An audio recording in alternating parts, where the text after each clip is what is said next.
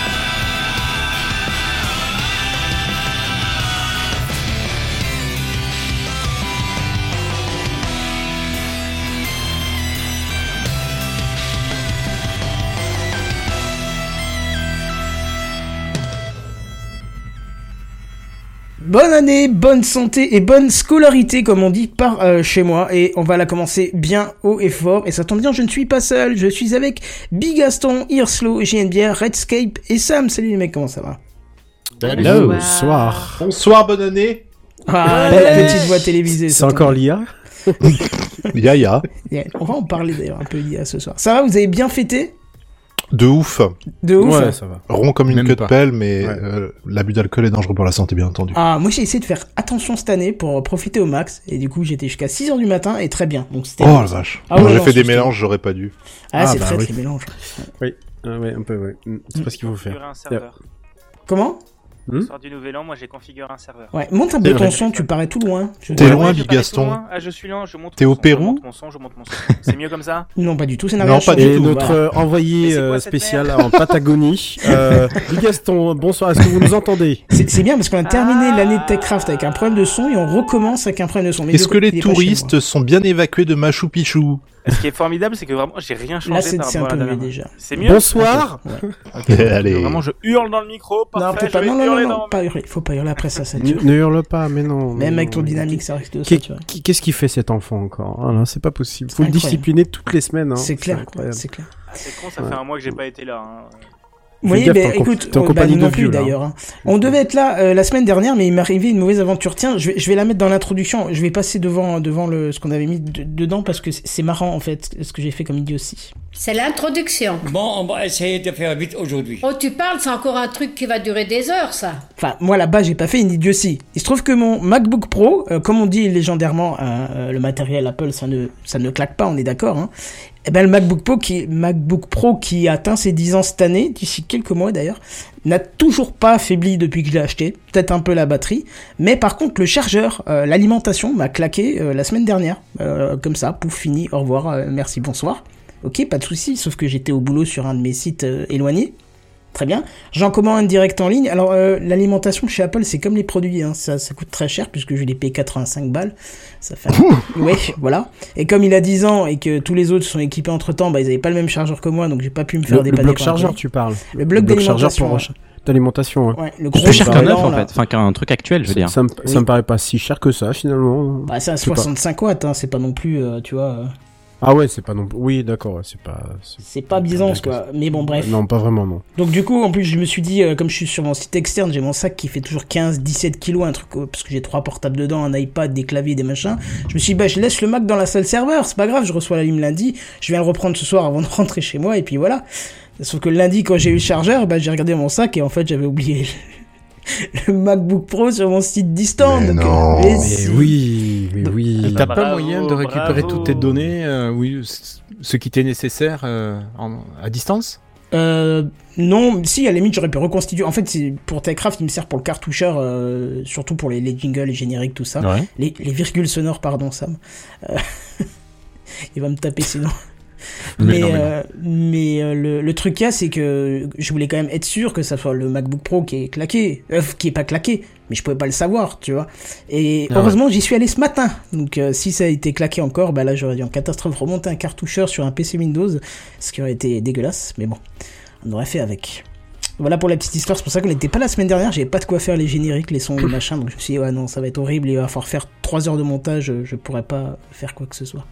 Et ça m'est tombé sur son clavier apparemment, parce qu'il a écrit... Je sais pas pourquoi ça m'a fait ça, non, j'ai... Alors, bon, bah, petite anecdote, je me suis acheté une clé euh, YubiKey, ouais. euh, je me ah, tentais yes. de me connecter au Twitter, mais je sais pas pourquoi ça l'a foutu sur le chat du Mumble, sorry pour ce petit incident. D'accord, ah, donc vous d'accord. avez j'espère son mot de passe en fait. Ouais, non, c'est ça. Non, c'est non. noté. À chaque fois, c'est pas la même chose, c'est ouais, pas le même caractère. Chi- mais il, j'imagine il est que... chiffré, il est chiffré ta, ta suite de caractères là, c'est pas la... C'est, c'est chiffré, et puis c'est jamais là. La même de toute façon. Voilà, donc c'est bon, t'inquiète pas. Ok, okay. C'est bon. Faut me rassurer. On va parler de chiffré, il y a que des lettres. Oui, voilà, bien sûr. Et voilà, petit teasing parce qu'on va parler de mot de passe justement. Ah bah ça tombe bien, tout est raccord.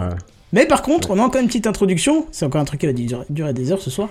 Il va falloir qu'on parle un petit peu de ce qui va se passer le huit et neuf avril deux mille vingt-trois, puisque c'est un moment exceptionnel, puisqu'on va fêter, on va fêter les dix ans, pas de TechCraft. La résurrection du Seigneur. Oui, c'est toujours le week-end de Pâques. Amen. On va pas fêter les dix ans de TechCraft parce qu'on l'a raté cet anniversaire, bon bah tant pis, hein, c'est, c'est comme ça, on essaiera de faire un truc pour les vingt ans, hein. Ça sera déjà pas mal, ou peut-être pour les quinze ans, j'en sais rien. Mais n'annonce rien, puisque de toute façon, même dix ans, dix ans avant, on fera, on fera jamais rien. Tu sais bien comment on est tous. Hein. Pour les onze ans et demi, on peut tenter un truc. Voilà, tu vois, ouais, ça c'est original. Parce que les dix ans, machin, nanani, nanana, bah non, tu fais un truc euh, l'année prochaine, tu vois, un truc euh, no-name, euh, complètement aléatoire. Bah voilà. Écoute, on verra, on verra, on fera ça pour le quatre centième épisode. Ou pas. Parce que c'est dans voilà. neuf semaines, ça fait trop, trop court.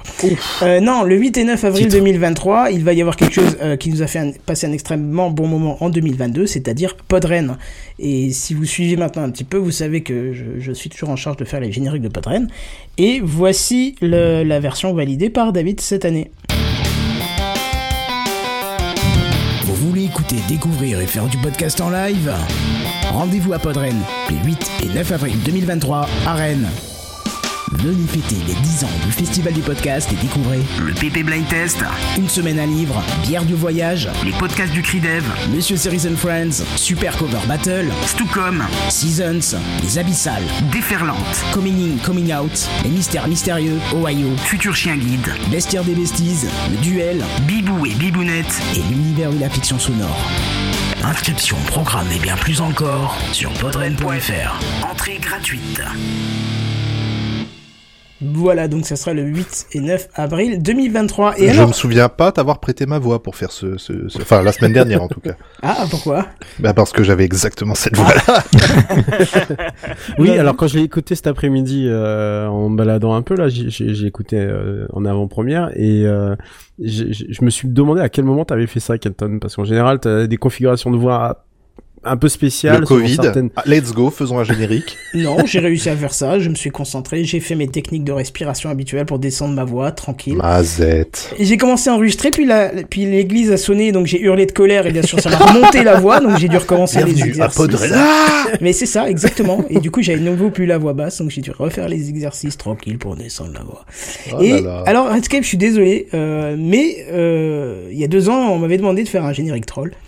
Et cette année, je, on me l'a pas demandé, donc je dis bon, ok. Mais par contre, j'ai, je sais pas, j'ai pensé à toi et et je me suis dit euh, juste pour quelque chose, je vais essayer de faire un générique troll. Et puis si vous avez écouté Terrasse Interdite, vous allez voir que ça a tout son sens. J'ai fait un petit générique troll. Normalement, il, il est pas publié en ligne celui-là. Euh, David pourra l'utiliser quand il le veut, mais en tout cas, je pense que je vais être le premier à le passer. Et c'est un petit clin d'œil pour euh, pour toi, Redscape. Tu verras, il y a un tout petit moment pour toi, mais c'est cadeau. Vous ne voulez pas écouter, découvrir et encore moins faire du podcast en live ? Eh bien, venez quand même à Podren. Les huit et neuf avril deux mille vingt-trois, à Rennes. Bah oui, à Rennes, crétin. Si c'était à Quimper, ça s'appellerait Pod Quimper. Enfin bref, venez découvrir. C'est la chenille qui redémarre. La ligne deux du métro, enfin si elle n'est pas en panne. Les fumeurs et vapoteurs qui squattent devant l'entrée de la salle. Les gens qui dorment à l'arrache sur un canapé du coin repos. L'excellente bouffe de Madame Anna. Le café qui te crame la gueule si t'es trop pressé pour le boire. Même si tu viens pas pour écouter en live, tu passeras un moment inoubliable. Et si t'as la même chance que moi, on te crèvera un peu de voiture avant de partir. Inscription, programme et bien plus encore sur démerde-toi, t'as qu'à chercher sur google point f r. Entrée gratuite. Enfin, si tu comptes pas les voyages de l'hôtel et de deux pneus à racheter. Ça l'allait trop bien. bien. Oui. Ah là, ça l'allait trop bien. Let's go. Voilà. Pardon. J'avais envie de faire ma version voilà, parce que moi, je fais. C'est, c'est un peu ma version deux mille vingt-deux du. Ça sent le vécu. Hein. Ah bah oui, là ouais. Il n'y a que du vécu, tu vois. Il y a que les... En fait, il y a le festival alternatif, en fait, tu vois, qui est traduit dans ouais, ce, le ce générique là. En fait, t'as juste. Ouais, je... Moi, je me souviens surtout de, la, de l'arrière de la, de la banquette arrière de fil aussi. Euh... Oui, oui, ça je l'ai pas mis. N'empêche, tu, tu tiens un concept, non, tu crées une agence de com où tu, tu vends absolument pas le pro, tu le contrevends en ouais, fait. Ouais. Et il y a moyen de faire quelque chose, un club échangiste. Il y a moyen de rigoler. Oui, alors c'est pas trop ça le club échangiste, hein. Je pourrais t'apprendre si tu veux, mais c'est pas trop ça. D'accord. Hein. Voilà. Si tu veux, je te ramène, même, en plus c'est pas loin de chez toi. T'as glissé quand même l'excellente bouffe de d'Anna quand même. Oui, oui bah, ça, ouais. Non, mais, au milieu du voilà. Mais il y avait que des points positifs au final parce que quand tu repenses à tout ce qui s'est passé, c'est que des points positifs. Même, même si... le pneu creux. Ou, ou alors, bah, ça ou reste alors, une des bonnes anecdotes. Ou alors tu aurais pu aussi rajouter le mec qui, te, qui n'arrête pas de te photographier et tu sais pas quelle pose à, quelle pose ah ouais, avoir le clair. Dimanche soir. Comme par exemple, il est pénible. J'aurais pu. Voilà, tu. Ouais. Bah écoute, si un jour j'ai le temps, j'en ferai, jusqu'à mai, j'en ferai une deuxième version spéciale avec d'autres trolls dedans. Mais en tout cas, c'est, je trouvais que c'était marrant de, de faire une version spéciale pour l'occasion, quoi. Voilà, euh, est-ce que vous aviez envie de rajouter des choses pour Podren, pour nous motiver ou autre chose? Euh, ah, il faut bah, vraiment y aller, d'expérience, c'est quand même une expérience euh, à expérimenter. Hein. J'ai le droit de te répondre en foiré ou pas? Oui. D'accord, parce qu'il faut préciser et que tu, tu viens cette venu. Année ou pas? Non, ça m'étonnerait fort. Ah bah voilà, bon voilà. Mais c'est pour ça que je dis il faut y aller. Ah oui. Ouais. Okay. Mais autant pour y aller, je passe pas loin de chez toi, hein, je peux venir te prendre en otage. Oh, j'ai eu peur. Donc, oui, oui, en otage, en otage. Juste en D'accord. otage. D'accord. Je suis pas encore sûr d'y aller cette année, mais je vais essayer. J'suis Par contre, ce qui est sûr, c'est que tu vas trouver comment augmenter le son de ton micro. Et putain, mais ouais. j'ai, augmenté, j'ai augmenté, mais ça saturait. Pas d'insulte, pas d'insulte. Euh... Tu sais bien que maintenant. Euh, les... il, faut venir, il faut venir parce qu'on a quand même ce soir le photographe officiel de Podren. C'est vrai, ouais. c'est vrai en plus. Il non, qui là, c'est hein. qui fait les photos ouais. Qui sont magnifiques. D'ailleurs, vous les retrouvez sur le site. Hein. Toute l'édition ouais. deux mille vingt-deux, vous pouvez la ouais, retrouver, donc n'hésitez pas. Euh, je crois qu'il n'y a pas j'ai, la chenille, j'ai... mais c'est dommage. D'ailleurs, euh, si, il y en a un si, petit peu, si, mais... si, ah, voilà. si, si, si. Mais le moment était suffisamment improvisé pour que même le photographe, on le plante, tu vois. Donc ça, c'est cool. Mais euh, j'ai, non, c'est j'ai que un... j'avais des problèmes de lumière dans la salle. Ouais, c'est vrai que oui, c'était pas super simple. Voilà. Euh, ouais, effectivement. Mais j'ai un book à remplir, d'ailleurs, euh, donc c'était dispo euh, pour les huit et neuf. Euh... Normalement. Il fait ses coups avec tes courses en ligne. Ouh, j'ai un rapport à refaire pour un C V. Écoute-moi, je, je, ne, je n'ai rien dit. Moi. Bon, allez, bref, on a assez d'intro, ça a duré des heures, on passe aux news high-tech. C'est les news high-tech. C'est les news high-tech. C'est les news high-tech. C'est les news high-tech. T'as vu le dernier iPhone, il est tout noir. C'est les news high-tech. Qu'est-ce que c'est le high-tech? C'est plus de mon temps, tout ça. Tant qu'elle fonctionne, on ne la change pas. Mais pourquoi la changer si elle marche? Oh, c'est rien, remettez un coup de scotch. Telles sont les punchlines qu'on m'a sorties à la sécurité sociale quand j'ai voulu changer ma carte vitale qui est en lambeaux et qui tient miraculeusement encore à coup de scotch. Parce que oui, cette carte vitale a souvent eu des problèmes de production et encore plus à son changement de format il y a quelques années. Mais avec ce dont je vais vous parler ce soir, je vais hésiter à retenter un changement puisque tout comme la carte d'identité, euh, y a un projet qui est en cours pour la rendre dématérialisée, de la mettre au cœur de nos smartphones. Et ça, c'est beau. Alors le projet, il faut... Ou pas, pourquoi ? Ah non, je sais pas, moi, une carte d'identité dématérialisée, ça me... ça me... j'ai pas confiance. Ah, bah t'aurais... Tu peux pas l'avoir tout c'est le dommage, temps. T'aurais été là avec nous euh, pour l'épisode, on a bien débattu mmh. là-dessus, ça aurait été intéressant d'avoir ton avis. Ouais. On, on va bon. t'inviter plus souvent, je crois. Hein ouais. euh... on, enfin, on va l'inviter plus souvent, mais si tu le présentes pas, l'invité, euh, tu sais, les gens, je pense que ça fait... Euh, on a commencé à vingt et une heures, ça fait treize minutes qu'ils se demandent qui est l'invité, hein. Mais on a fait ça. un crossover avec, on... on euh... Ouais, il y a deux ans, on a fait un crossover ensemble. Ah, après, c'est du... Alors, excuse-moi, moi, je pensais que c'était, c'était clair et logique quand ah. on a des gens qui reviennent, ah bon. on, on présente pas, mais Hirslo, vas-y, je t'en prie. Euh, ouais. Bah écoute, comment veux-tu que je me présente? Je ne suis plus animateur de Lifestyle car on a fermé Lifestyle. euh, voilà, j'ai monté un petit podcast solo que euh, j'aime voilà, beaucoup, et d'ailleurs. je fais partie du, por- du podcast E-Teachers ouais. où on parle éducation et numérique. Ah, celui-là, euh, je le connaissais voilà. pas. Oh, c'est un ah vieux ben, podcast vous... qui a plus de dix ans, déjà. Mais, euh, mais ça m'intéresse, je suis dans le scolaire et dans, dans le numérique. Donc, euh... donc tu chercheras i tiret teachers point f r et euh, tu pourras retrouver euh, toutes les infos. Alors moi, je suis dedans depuis un an, ça fait, ça fait un an que, bah, que écoute, je suis rentré. J'irais vraiment écouter une oreille parce que je suis en plein dans le domaine, donc ça m'intéresse carrément. Mmh. Euh, voilà. Et oui, effectivement, c'est, c'est vrai que si tu es venu ce soir, euh, c'est euh, du, de, du fait de ton podcast qui s'appelle euh, Libéré pour pas de conduite. conduite. Très, très ouais. bon nom, d'ailleurs. Euh... Ben, merci l'ami Winnie Taniguchi pour euh, l'idée. Et puis on, non, donc on reviendra justement là-dessus euh, ensemble tout à l'heure. Euh, alors qu'est-ce que je voulais te dire ? Ouais, alors donc on parlait de la de la carte vitale dématérialisée et le projet il a été en fait lancé au printemps deux mille dix-neuf avec un calendrier et une feuille de route qui était bien établie, mais vous vous doutez qu'avec le Covid qui est venu foutre le bordel en deux mille vingt, le calendrier n'a pas été respecté et pour une fois j'ai envie de vous dire c'est plutôt justifié. Hein. Bah oui, mais ça aurait été d'autant plus nécessaire dans cette période du coup. Oui, mais ils avaient d'autres chats à fouetter à ce moment-là. Tu vois, que de traiter ça. Ils étaient ils avaient, une ampli, ils avaient une appli de tracker déjà développée. Voilà. Euh, pas deux apps tracker vrai. Quand même. Attends, pas euh, moi. Attends, Écoute, euh... là, ils doivent développer une appli sur les chasseurs, donc bon. Euh... Voilà. Où avait ah la tête. Oui, alors j'ai pas dit trapper, j'ai dit tracker hein, par contre. Bon, après, euh... Et rappelle-toi qu'ils ont passé la moitié de deux mille, enfin le, tout le, premier, le tiers de deux mille un nous dire que mais non, c'est, c'est rien, ça va pas se répandre, c'est pas une pandémie, c'est bon, y a rien. Donc voilà. Euh, donc le calendrier n'a pas été respecté et pour une fois c'est plutôt justifié. Mais depuis le projet il a repris, euh, il a repris son cours et c'est même à travers un décret qui a été pris le vingt-huit décembre deux mille vingt-deux que le nouveau calendrier a fait son apparition. Et s'il y a une info à retenir, seulement une, c'est la deadline, c'est le trente et un décembre deux mille vingt-cinq. La carte vitale numérique devra être disponible pour tout le monde. Alors, par contre, l'expérimentation elle a déjà commencé depuis ce premier janvier deux mille vingt-trois via une application installée sur son smartphone ou sa tablette et euh, connectée pour l'instant seulement à quelques zones. Enfin, ça concerne, pardon, plus pour l'instant que quelques zones comme le Rhône, le Saône-et-Loire, Paris, la Sarthe, le Nord et quelques autres encore, mais je ne vais pas toutes, toutes vous les citer. Alors, rassure-toi, hein, Hirslo, toi qui n'as pas envie, ou, ou si vous avez par exemple une mamie qui n'a pas de smartphone, bah, pas la peine de vous résigner, hein, parce que pas, pas la peine de vous résigner à lui en offrir un à Noël deux mille vingt-cinq, puisque cette version numérique de la carte sera en cohabitation avec la version classique de la carte, afin justement à ce que les personnes non équipées en électronique soient laissées, ne soient pas laissées sur le carreau. Euh, ils les ont carrément appelés les électronismes, enfin l'électronisme, je trouve que c'est un terme oui, horrible pour dire vous êtes des illettrés en informatique, oui, et je ne trouve sont... pas beau. Oui, mais... Oui, mais ils sont désignés.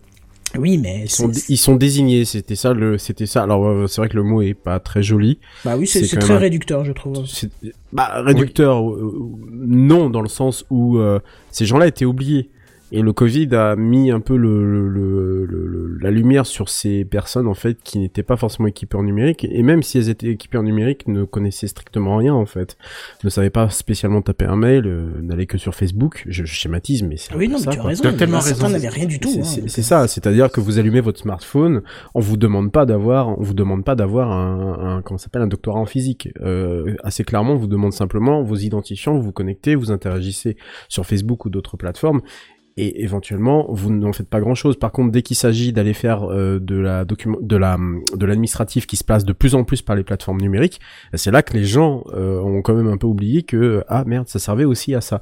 Et là, c'est un véritable danger parce qu'avec la, la l'accélération numérique progressive de l'administration et le fait qu'on dise euh, on, on, globalement que toutes les, les les choses se font maintenant sur le numérique et qu'il y a quasiment plus rien sur papier, on le voit très bien avec les impôts, ça a quand même déjà commencé depuis de nombreux années, et ben il y a plein de tous ces gens-là ont été oubliés, ont été remis en lumière par le Covid, et bah ben, aujourd'hui oui on les appelle comme ça, et c'est sur eux que doivent faire euh, cette éducation. Mmh. Mais tu sais, si deux mille vingt-cinq il va y avoir ça, deux mille vingt-sept t'inquiète pas, hein, ils vont tout faire pour que ah bah à terme bien sûr, hein, ça, ça, ça ils vont le, ça tout faire cas, pour euh, casser le truc physique, hein, c'est clair, net et précis. Mais d'ailleurs façon, justement, on en parle de cet j'aimerais, électronisme, hein. Oui. J'aimerais juste rajouter un, un ou deux trucs là-dessus. C'est que tu parles des gens qui disent, euh, qui disent, enfin, euh, qui n'ont, qui savent juste utiliser Facebook. Moi, je te parle de gens qui ne savent même pas utiliser Facebook. Genre, tu vois, je prends mes grands-parents ou mon père, même juste mon père. Euh, c'est ça, il a un téléphone que depuis, allez, trois ans à tout péter. Euh, il a un smartphone que depuis trois ans à tout péter. Il s'en sert juste pour envoyer des, des messages et c'est à peu près tout. Et euh, mes grands-parents, tu sais, c'est, c'est. Et ma grand-mère, c'est pareil, hein, rassure-toi. Hein. Ils, un mail, c'est, un mail, ça va, mais pour le reste, c'est ultra galère. Et, euh, et je l'ai déjà revécu une, une panique comme ça à Noël avec ma grand-mère qui comprenait rien, qui comprenait pas comment ça se passait, c'était un peu un enfer. Et je voudrais rajouter un film qui est excellent là-dessus, enfin qui est excellent, qui est très badant, ça s'appelle Moi Daniel, Moi Daniel Blake, qui est un film britannique qui montre un mec qui se, se retrouve licencié et qui doit s'inscrire à Pôle emploi britannique, sauf qu'en fait tout passe par en ligne, et sauf que lui n'a jamais utilisé Internet, et en gros il se bat pendant des mois et des mois pour se faire reconnaître une, inv- une invalidité. Et c'est euh, et c'est assez triste comme film, mais ça montre assez bien la justesse, enfin le qu'il y a de enfin de l'électronisme qui existe mmh. vraiment et que c'est que c'est vraiment un problème. Ben justement, à ce propos, il y a une étude qui a été relais- réalisée en deux mille vingt et un. dix pour cent des personnes seraient concernées. Et à mon avis, la, vi- la, la version physique de, de cette carte, elle n'est pas tout à fait prête à disparaître, même si ça finira par le devenir, évidemment. Alors, quand le projet il a été lancé en deux mille dix-huit, hein, je ne parle pas quand il est rentré en, en action, mais quand il a été imaginé, la première fois, donc c'était Agnès Buzyn qui était ministre de la Santé à l'époque, elle expliquait très justement que soixante-quinze pour cent de la, pub- de la population utilisait un smartphone pour gérer une partie de sa vie quotidienne, comme les démarches administratives, la banque, les achats, et que de par ce fait, l'application santé serait destinée à devenir l'outil d'identification et d'authentification des patients dans le système de santé. Alors, c'est bien beau, mais quelles informations va, que, va, va contenir oui. cette, cette carte virtuelle? Alors, les données d'identification du, du détenteur, forcément, la photographie en couleur de son visage, l'adresse postale et électronique, ainsi que des données techniques permettant d'assurer la signature numérique du détenteur. Bref, pour résumer, moi je trouve que c'est une bonne nouvelle de vouloir nous enlever du plastique inutile du portefeuille, et je comprends que pendant une, la version test, une énième application soit nécessaire, mais j'espère quand même qu'à terme, la carte d'identité, la carte vitale et le permis de conduire, euh, ou, et même tout autre document qui vont dématérialiser entre-temps, seront intégrés au sein d'une même application, ouais. Parce que franchement, ça va faire beaucoup d'applis dans le téléphone. Oui, Hirslo ? Moi, je...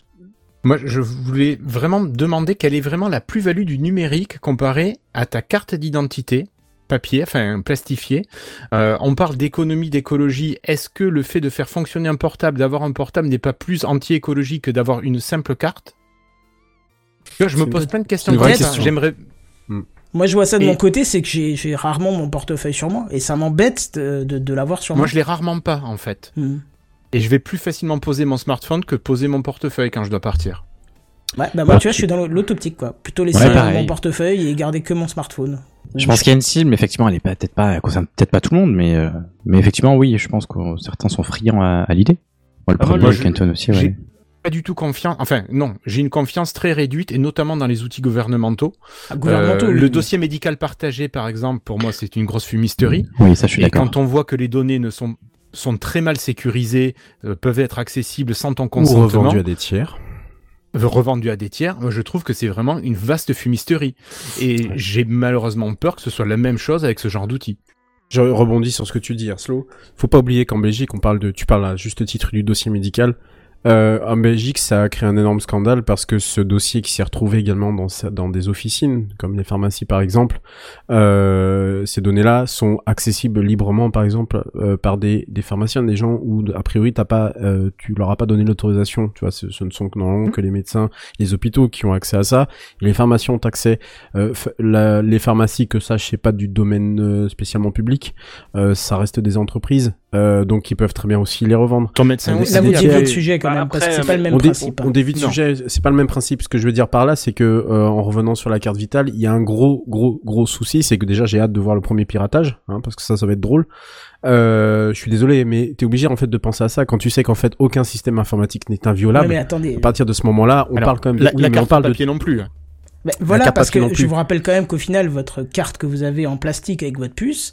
Elle fait exactement la même chose que fera l'application au final. Sauf qu'elle sera juste sur un bout de plastique. Le système de non, communication attends, sera le même. Derrière, c'est le même serveur. J'ai pas le D M P sur ma carte. Comment ? J'ai, j'ai pas le D M P sur ma carte. Hein. C'est quoi le D M P ? Le dossier médical partagé. Ah non, non, non, effectivement. Non, non, là, là, je l'ai pas dessus. Pas. Hmm. Bah, après, ouais. le, le truc, le truc euh, que je me dis, c'est que l'informatique a déjà fait suffisamment de progression. Alors, tout n'est pas, tout n'est pas anti-piratable. Mais si euh, le gouvernement ne fait pas appel à des manches, ça c'est encore à, ouais. à, à démontrer. Oui. Il y a quand même des sécurités, genre tu vois même, enfin, euh, c'est tout con, mais le, l'histoire de clés publiques, clés privées, c'est des trucs qui existent depuis quoi, vingt ans, trente ans, quarante ans dans l'informatique, qui sont testés, euh, testés, approuvés, euh, même s'il y a des problèmes, bref, il y, y a des solutions. Et si c'est pas trop des manches et qu'ils font appel à ce genre de truc, il y a moyen de sécuriser un minimum les choses. Ouais, mais il suffit qu'ils le mettent alors qu'il a Mumble lancé et t'as la clé privée qui se retrouve dans un chat. Hein. Ouais, c'est ça. et, et, et, oui. Paf la clé privée. Non, mais, mais moi, je veux, moi, mais... je veux bien, hein, Bigaston, euh, t'es, t'es, c'est un peu, c'est un peu angélique, hein. C'est, je veux bien, hein, adopter ton point de vue, hein. Agnès Buzyn. Mais, euh, ah ouais, oui, d'accord, oui, c'est vrai que je, oui, oh la vache, oui, en plus on fait appel à une tanche, quoi. Mais ce que je veux dire par là, c'est que, oh, excusez-moi, mais ce que je veux dire par là, euh, c'est que, euh, justement, quand tu dis que rien n'est inviolable, qu'aucun système informatique n'est inviolable, tu as le droit d'avoir peur, en fait, par rapport à, à ça. Ouais, bien, et te dire sûr. Que même si les sécurités ont été mises en place et sont prévues pour aujourd'hui, t'es pas à l'abri. Et c'est pour ça que non, les après... systèmes sont prévus en cohabitation pour l'instant, hein, on l'a bien précisé mais... dans tous nos... Jusqu'à quand ? Mais Après, le truc, c'est que, bon, moi je dis que pour moi, c'est pas forcément une très mauvaise idée, mais d'un autre côté, je suis contre tout ce qui est numérisation de toutes les démarches administratives. Parce que pour moi, tout ce qui est le permis, la carte d'identité, enfin le permis surtout, c'est à peu près le seul truc, enfin tous les trucs, la N T S, tout ce bordel, euh, en numérique, c'est ultra relou et tu ne comprends rien, alors ça prendrait trois fois moins de ouais. temps. Ah, si tu non, non, non, non, non, ça, ça, je trouve que justement, euh, les préfectures n'étaient tellement pas efficaces ah ouais, que de l'avoir remplacé par l'A N T S, je pense Attends, que c'était la meilleure décision. J'ai fait les papiers de ma voiture en deux heures euh, cette année, euh, quand je l'ai vendue et que j'en ai pris une autre. Non, non, franchement, c'est la meilleure décision, quoi. Non, non, en vrai. Bah, non, mais il y a certaines choses qui sont nécessaires, je pense. Il y a une numérisation qui est nécessaire sur des pans entiers de la société parce que, euh, bah, il faut faire des économies et il faut dégager des fonctionnaires euh, sans dire qu'il faut les dégager. Ça, ok, pourquoi pas.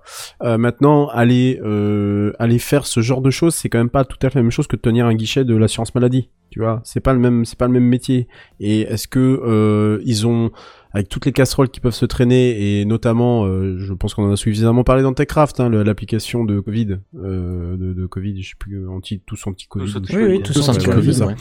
Voilà, c'est ça, euh, qui a eu son petit lot de ratage euh, au démarrage, notamment parce que le code source, euh, bon, on l'a caché, puis finalement, oh, bah, on va l'ouvrir quand même, alors que je rappelle quand même que le gouvernement possède un, une, bon, j'allais pas dire une excellente, mais en tout cas une, une très bonne forge de logiciels, de, de code source ouvert, de logiciels libres. Ils ont un, une cellule logiciel libre, je Je sais plus qui fait partie.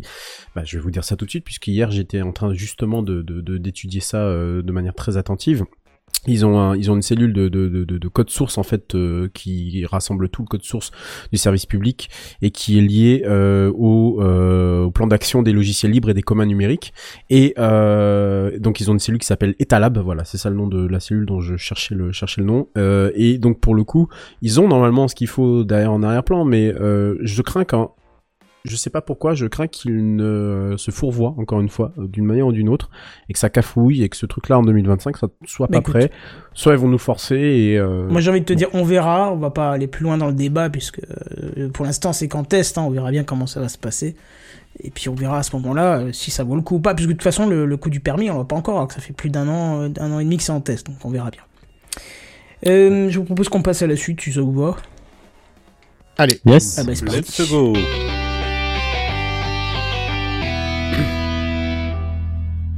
Redscape. Oui, c'est peut-être la fin de la discrimination, alors, le mot est un poil vénère, mais tout de même, hein, que vivent les utilisateurs de la marque à la pomme croquée quand ceux-ci sont sous Windows. Euh, les applis, ou plutôt le semblant d'application existant, à savoir l'ancêtre, l'aïeul, iTunes, oh et exactement, était loin d'arriver à la cheville de la réputation de la marque en matière de, de design, hein, voire d'ergonomie, mais même sur ça, il y aurait quand même matière à redire. Le tout euh, sur un O S concurrent direct du sien et qui capte la quasi-totalité du marché. Comment ignorer un O S comme Windows quand plus de quatre-vingt-dix pour cent des P C vendus dans le monde en sont équipés ? Ventelier. Tout cela sera sans doute du passé dans les prochains mois, car Apple a enfin décidé qu'il fallait mettre à mort l'ancêtre et toutes les mini-applications comme iCloud. Fini iTunes, c'est bonjour branding Apple avec Music, T V plus, et Device. Alors, attention, deux choses à retenir, sont à retenir, pardon. Ne me sautez pas tout de suite à la gorge, je préfère le dire. Je suis encore plus vindicatif que l'année dernière. Premièrement, c'est pour les utilisateurs de Windows onze. Donc toi, le bouseux avec ton Windows dix, tu vas gentiment te la mettre en veilleuse. Et deuxièmement, ce ne sont que des previews. Bon, ok, je vais éviter de cracher gratuitement sur tous ceux qui pensent que c'est trop bien Windows onze. Ceux-là, je les ai maudits sur déjà cent générations. Et puis arrêtez de me dire que c'est bien d'avoir un O S avec des couleurs flashy, c'est le même, j'ai le même avec Linux depuis plus de dix ans. Voilà, ça y est, je dérape euh, encore une fois. Donc, je disais que ces trois applications remplaceront iTunes avec des interfaces sans nul doute plus léchées et en phase avec les produits d'Apple, dont le but est d'amener le confort dans Windows au lieu d'avoir à sans arrêt consulter ces sites via un navigateur, surtout qu'Apple ne propose par exemple pas de H D, assez inimaginable en deux mille vingt-trois sur son service T V plus, lorsque vous êtes sous l'O S de Redmond, euh, voire même celui qui est floqué sur ce, voire même celui qui est floqué euh, par le logo du pingouin. Ici, Apple promet via sa future application carrément de la quatre K. Imaginez le progrès, il était temps effectivement, puisque quand vous passez par navigateur, quel que soit le navigateur, vous n'avez tout simplement pas de H D, vous restez sur un vulgaire sept cent vingt p. Même chose du côté de Music, où l'ergonomie et la rapidité d'accès de son service musical à travers l'internouille est à peine concevable au regard des autres services de streaming, Spotify ou Deezer pour ne pas les nommer, mille fois plus utilisables. Enfin, et pour terminer cette tout petite actu, hein, dernier point concernant Apple Device, qui remplacera le rôle central qu'avait iTunes pour la synchronisation d'un iPhone, d'un iPod ou d'un iPad, ou même pour le backup d'ailleurs de ces appareils sous Windows. Petit, bon, petit bonus euh, rapporté par le site Mac Rumors, un utilisateur sur Twitter y a vu les références Reality O S et X R O S. Ah! Deux noms qui sont apparus dans les rumeurs de plus en plus insistantes sur le prochain d'un futur casque de réalité virtuelle chez Apple. Je crois qu'on en avait fait mention et le son que je viens d'entendre, je pense que c'est le cas ici dans TechCraft. Absolument. Et selon ce même site, il fait état que la marque à la pomme fera sans doute, sans doute pardon, des annonces lors de la W W D C de juin prochain, la conférence dédiée aux développeurs. Affaire à suivre donc, hein, il serait d'ailleurs fort logique qu'Apple prépare aussi d'autres plateformes que sa propre plateforme, que son propre O S pour l'introduction de son X R O S. Et pour toutes les autres applications, vous pouvez d'ores et déjà les télécharger sur le Microsoft Store, équipé d'une machine sous Windows onze, ça je l'ai déjà dit, mais surtout de la version vingt-deux six cent vingt et un point zéro au minimum.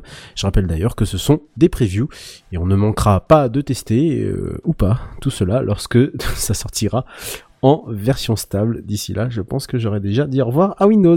Voilà, ah, c'était tout pour moi. Oui, la, le, le petit dernier bug là qui est apparu sur Windows onze et que je commence à voir euh, en masse euh, chez mes élèves. Pépété. Comment? Pépété. Qu'est-ce que c'est que ça? Ça veut dire fais péter euh, ah, ton péter. Information, s'il te plaît, non, non, j'ai, qui j'ai m'a des... l'air intéressante et j'aimerais beaucoup l'entendre. J'ai des élèves qui viennent et qui me disent « Monsieur, j'ai plus Internet sur mon ordinateur. » Je consulte la conf, tout a l'air très bien, tout est, tout est en auto, tout a l'air bien. Et je suis obligé de, de creuser un petit peu dans les paramètres pour voir que le D N S ne change plus. T'es obligé de le forcer à la main, parce que même en auto, il ne se réécrit plus. Tu peux release le D N S, tu peux euh, recharger le D N S, tu peux faire ce que tu veux. La, la version en cours, euh, qui date là d'il y a moins d'une semaine, c'est en masse euh, que les élèves viennent oh, avec ça. Le D N S c'est... ne se charge plus en automatique, c'est génial, je l'adore. C'est problématique, ça. Eh ben oui, parce que du coup, le soir, ils rentrent chez eux, bah, ça, ils ont un papa qui, qui, qui force en manuel, puis repasse en auto, c'est très bien, hein. Un papa ou une maman, d'ailleurs, c'est très sexy ce que je viens de dire. Mais quand ils reviennent euh, au boulot, bah, ils sont obligés de repasser par moi. Donc quand je suis pas là, ils ont pas Internet. C'est, c'est, c'est priceless. Alors la, la petite technique que j'ai, j'ai trouvée, c'est idiot, j'aurais dû y penser tout de suite, mais quand t'es face à un afflux d'élèves qui vient, tu, tu comprends pas ce qui se passe et tu crois que t'as un problème sur ton réseau d'abord. Eh ben, c'est de mettre les deux D N S en dur dans la machine. Mais sauf que je lui ai dit, bah, si tu vas chez mamie, prends pas ton P C avec, ça marchera pas, quoi. Si tu vas chez un copain, ça marchera peut-être pas. S'il a pas le même D N S, ça marchera pas, quoi. Donc, il n'y a voilà. pas moyen de, de passer sur un autre D N S, genre les D N S de Google, D N S de un point un point un point un ou des trucs comme ça? Non, quand tu marches sur un domaine, t'es obligé d'avoir tes, de, tes D N S locaux pour que tout fonctionne oui. correctement sur tes services, tes imprimantes. Sinon, tes tu, ré, sinon tu résous rien du tout. Voilà. Ah oui, bah oui, oui. Et donc tu peux pas faire correctement. Donc euh, voilà. En espérant qu'ils vont vite euh, corriger ça parce que c'est catastrophique. Mais bon. Pardon Islo pour la partie euh, troll Windows, hein, c'était prévu dans l'émission. Depuis je... tout à l'heure, je te vois. Tu, tu, J'attends tu que ça quoi. passe. Tu es quoi? Non, mais si, si t'as, si t'as jamais de soucis avec, je peux comprendre que tout se passe bien, tu vois, mais. mais ce self-control. Écoute, euh, je, je t'avoue que je suis un mauvais client pour ce genre de truc. J'ai, j'ai la chance de n'avoir quasiment jamais aucun des bugs qui arrivent sur Windows. Alors, que ce soit en version stable, euh, si, il y a une fois où j'étais quand même en version Canary. Non, non. Désolé, parce que toi, t'es en preview en plus, hein. Ouais, ouais. Ben, bah, non, sur mon ah, P C, là, ici, je suis en release preview, donc j'ai juste les, les applications qui arrivent en preview. D'accord. Le système reste stable. Mais il y a une fois où, euh, au boulot, quand je bossais encore en école, euh, j'avais mis un des ordinateurs en, en, en fast, tu sais, le fast ring, à l'époque. Mm. Et là, par contre, j'ai eu un gros crash machine, euh, obligé de réinstaller. Mais forcément, j'étais en version de test. Oui, bien enfin, sûr. Euh, oui, logique, oui. Donc tu dis, ben, bah, ok, j'ai joué, j'ai perdu, mais normal, quoi. Moi, je, moi, je voudrais... Big Gaston? Moi, je voudrais juste rajouter un truc que je suis déjà dans ton cas. Moi, j'aime beaucoup Windows onze. Euh, voilà, il n'y a jamais eu de problème avec Windows. Non, je voulais juste parler du casque de, de, de verre de, d'Apple. Euh, non, mais j'assume, arrête Skype. Tu dis ce que tu veux, mais j'assume totalement. J'en ai rien à foutre. Moi, j'ai jamais j'ai... dit que j'étais amoureux. J'ai... Ah, mais je te maudis sur cent générations, moi, après. Ah, mais j'ai des, j'ai des, j'ai des Linux et tout, mais j'aime bien Windows onze. Mais, euh, écoute, dans le jeu vidéo, je passerai jamais sous Linux. Mais, euh, non, mais je voulais parler du casque, du casque verre. Parce que je me dis, d'un autre côté, j'aime pas Meta, mais il faut dire que leur plateforme de développement est quand même vachement ouverte. Euh, plus proche d'Android, je suis, enfin, techniquement c'est un Android, mais plus proche des règles de Google sur Android. Je suis quand même vachement pas impatient de voir qu'est-ce que Apple vont nous inventer pour release des applications sur leur casque de V R. Voilà. Moi j'ai une question sur le casque de V R. Est-ce que vous pensez que ça va fonctionner ce... Enfin, est-ce que ça va prendre? Si c'est, s'il si est plus cher que le Quest trois, non. Même moins cher. Il sera beaucoup plus cher que le Cut. Il sera beaucoup ah oui, plus cher, mais ils ont, mais ils ont pas de légitimité, en fait, dedans. Bah, c'est oui. ça. Donc, ils ont et... plutôt intérêt, généralement, tu sors un matériel, t'as intérêt à sortir ce qu'ils appellent la killer app qui va avec. Le truc qui fait que t'as envie d'avoir ce casque parce qu'il y a cette application-là qui te permet de faire ceci ou cela. Mais c'est des c'est gens de... d'Apple de faire ça, d'ailleurs, hein. Bah, exactement. Euh... Et là, ils vont être extrêmement tributaires de, de cette expérience utilisateur qu'ils vont offrir parce que sortir ah. le matériel, c'est très bien. Je suis persuadé que ce sera un matériel extrêmement qualitatif. J'ai aucun doute là-dessus.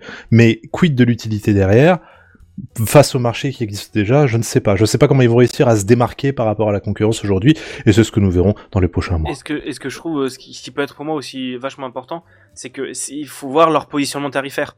C'est que s'ils se positionnent dans, le, dans les tarifs de plutôt cinq cents euros, enfin ce sera jamais le cas, mais s'ils se positionnent dans les cinq cents euros, tu auras le catalogue du Quest ou de Pico qui ont euh, du coup qui sont sur le plus ou moins la même architecture et qui ont un très gros catalogue d'applications parce que Meta ça fait des années qu'ils font de la V R. Mm. S'ils sont dans les plus de mille huit cents, bah ils seront en face de de Meta avec le Meta Quest Pro qui est honnêtement un casque incroyable et que je, j'espère pouvoir tester par le truchement de l'école à un moment ou à un autre. Et aux alentours des mille euros, t'as les H T C qui sont pour le coup pareil, des très bons casques qui a très bon rapport qu'à, enfin qui a une technologie différente, mais qui marche extrêmement bien. Oui. Et avoir Wisplus. Mais pour moi, leur point principal, ça pourrait être Apple Arcade. C'est que s'ils foutent des jeux V R, enfin, Apple Arcade est très très bien. Il y a vraiment beaucoup beaucoup de jeux oui, je euh, très très chouettes dessus mmh. et euh, de développeurs très variés. Parce qu'ils ils, ils ont vraiment, euh, ils vont pas chercher les jeux à la con, ils vont vraiment chercher des développeurs très quali, euh, comme est en train de faire Netflix plus ou moins aussi euh, sur Android. Euh, Ils vont chercher vraiment des développeurs quali, et si jamais ils font un abonnement Apple Arcade pour leur casque V R avec des jeux triple A ou même des jeux, des des des des, des très bons jeux de de de V R, on n'a pas encore ce genre d'abonnement en V R et ça pourrait être. Euh, Viveport fait ça, non ? Ah oui, c'est vrai qu'il y a Vive qui font mmh. ça, mais Vive personne n'achète leur truc. Ah, euh... faut juste pas oublier quand même une chose. Je, je suis d'accord avec tes arguments, mais Gaston, par contre, là où le bas va encore de toute façon blesser, c'est que même à mille euros pour le H T C Vive, hein, c'est ça ? C'est ce que j'ai entendu.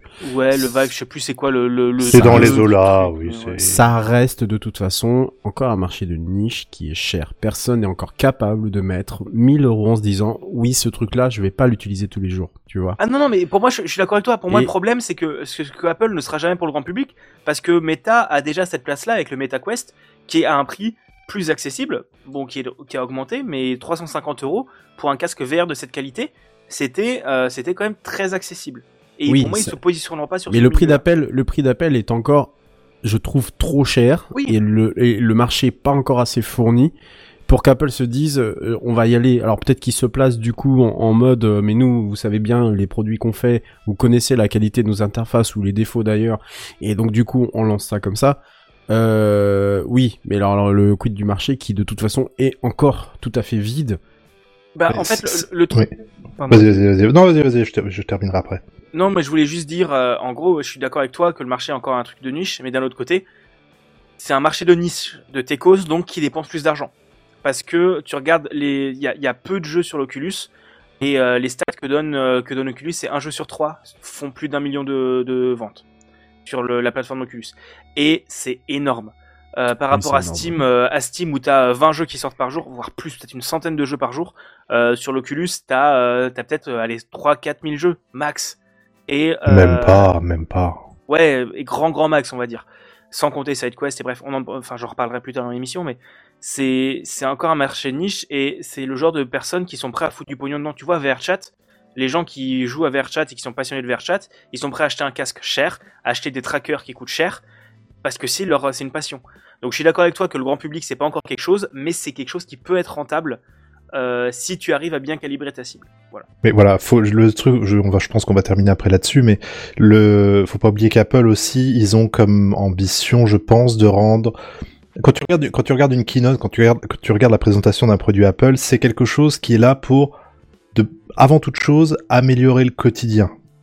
C'est euh, susciter le besoin, je dirais, plutôt qu'améliorer le quotidien. C'est susciter un besoin, un besoin dans la vie de tous les jours. Et là, à mon avis, où je pense, on verra bien, je me trompe peut-être, où ils vont essayer de se positionner très fortement. Le casque est prévu hein, pour être normalement, si les rumeurs sont vraies, un hybride entre réalité mixte et réalité augmentée. ça a intérêt d'être une réalité augmentée euh, du feu de Dieu. On sait qu'ils bossent quand même là-dessus depuis longtemps, avec euh, notamment avec les bah, les les iPads et les iPhones avec les capteurs LiDAR, ouais. et cetera. On sait qu'il y a beaucoup d'expérimentations qui sont faites et qui fonctionnent très bien. Donc je pense que le casque va en tirer parti, mais il faut se poser la question de euh, Apple, c'est généralement quelque chose dans la plupart des cas pour pour ce genre de périphérique que tu trimbales avec toi ou sur toi. Tu vois ce que je veux dire? Et je suis très curieux de savoir comment ils vont nous convaincre de dire bah tiens, ce casque je le prends avec moi parce que pour telle ou telle utilité, mmh. tu vois. Mmh. Et je pense qu'il y aura vraiment quelque chose d'axé sur la réalité augmentée. Je sais pas. Enfin, les exemples qui me reviennent souvent en tête, c'est euh, navigation, genre euh, Google Maps. Tu sais, tu peux le faire déjà avec ton téléphone en disant bah je vais aller de là à de là. Mmh. Euh, ouvre ta caméra et je te mets les les petites flèches là où il faut et je te dis où tourner. Tu vois, quelque chose d'implémenté sur un appareil portatif euh, qui, pr- qui qui qui qui qui se mette au niveau de ton champ de vision. Je sais pas. Je suis, ça justifiera certainement pas le prix, ça c'est clair, mais euh, je, je pense qu'on va s'orienter plutôt sur ce genre de trucs. Ils vont essayer de se démarquer, à mon avis, en, en utilisant l'argument de, de la réalité augmentée. On verra. Effectivement, yep. on verra, on recevra ça en, en juillet, quoi. En juin, pardon. Ouais. Euh, oui, c'est ça, oui, c'est, c'est ce qui est annoncé, euh, ça et là. Ben, euh, et puis, dernière petite chose, j'ai moi aussi Windows dix et Windows onze chez moi, et non, je n'ai pas de problème. C'est pour ça que ah ça bah m'emmerde. Euh, bon, allez, on va, on va essayer d'enchaîner. Sans parce transition. Que, ouais, sinon, oui, oui, justement. On n'arrivera pas à terminer ce soir. J'allais enchaîner avec euh, Sam et sa prochaine actu. Oh, pour un produit euh, sur, un, sur un appareil Apple, dis donc. Pour changer. Sam. Je dois la mettre, je suis très peu original dans mes news. Euh, Blackmagic sort DaVinci Resolve sur iPad. Alors je pense qu'autour Ouh de cette table, nombreux sont ceux qui connaissent DaVinci Resolve, oui. un célèbre logiciel d'étalonnage vidéo, devenu aujourd'hui un réel logiciel de montage très complet. Eh bien, sa société mère, bien connue dans l'industrie audiovisuelle, Blackmagic Design, avait annoncé avec Apple proposer une version complète euh, sur iPad d'ici deux mille vingt-deux. Alors bien certes, euh, je vous parle avec un peu de, de retard, euh, mais la nouvelle application est bien disponible euh, dans les App Store d'Apple depuis oh. le vingt-deux décembre deux mille vingt-deux. Et la bonne nouvelle, c'est que Blackmagic ne l'a pas réservée aux iPad mini. Mais M un. Non. Et oui, euh, je crois que c'était même annoncé comme ça au début que ce serait réservé aux M un, euh, puisqu'une puce Apple A douze convient pour faire tourner DaVinci Resolve ça, c'est euh, nice. Pour iPad, euh, oh, qui reste une puce relativement récente. Ok. Voilà. Euh, attends, c'est People attends, le iPad que j'ai. Donc, pas trop vite, euh, j'ai une bière. Oui, non, de toute façon, je sais que je ferai plus rien avec mon iPad à ce niveau-là, mais quel... Ah si, enfin... si, non, mais cours pas trop vite, tu vas voir pourquoi. Vas-y, voilà. vas-y. Alors, bien entendu, la marque a fait savoir que, euh, que pour le cas de ces iPads sous des puces non M un, euh, les performances seraient dégradées et les sessions de montage ne pourront pas être, pas être au-delà de la H D, mais ça, ça permet quand même pas. de faire euh, ça me gêne pas. Petite, euh, ouais, voilà. Euh, et de ce que l'on en sait, Blackmagic a travaillé en étroite collaboration avec Apple euh, pour aboutir à ce résultat. On peut se demander d'ailleurs s'il ne s'agit pas simplement d'une commande d'Apple pour attirer une certaine clientèle, pourquoi pas. Euh, pour les connaisseurs, Resolve fonctionne euh, en plusieurs onglets euh, qui représentent chacune des grandes étapes d'une production audiovisuelle. Donc pour le moment, sur cette version iPad, il n'y a que, entre guillemets, deux onglets, les onglets Cut et les onglets Color. Donc Cut, euh, j'ai plus trop, ça fait longtemps que j'ai pas utilisé le logiciel, mais de mémoire c'est juste pour faire du montage, oui, c'est le montage, montage ouais, classique. Montage linéaire. Hein. C'est ça, et Color c'est pour tout ce qui est partie euh, étalonnage. Euh, euh, mais voilà, ce que je voulais vous dire, c'est qu'il ne s'agit pas euh, quand même de version au rabais portée sur iPad. Les fonctions euh, qui existent sont complètes et très proches de celles proposées euh, par P C, sur P C.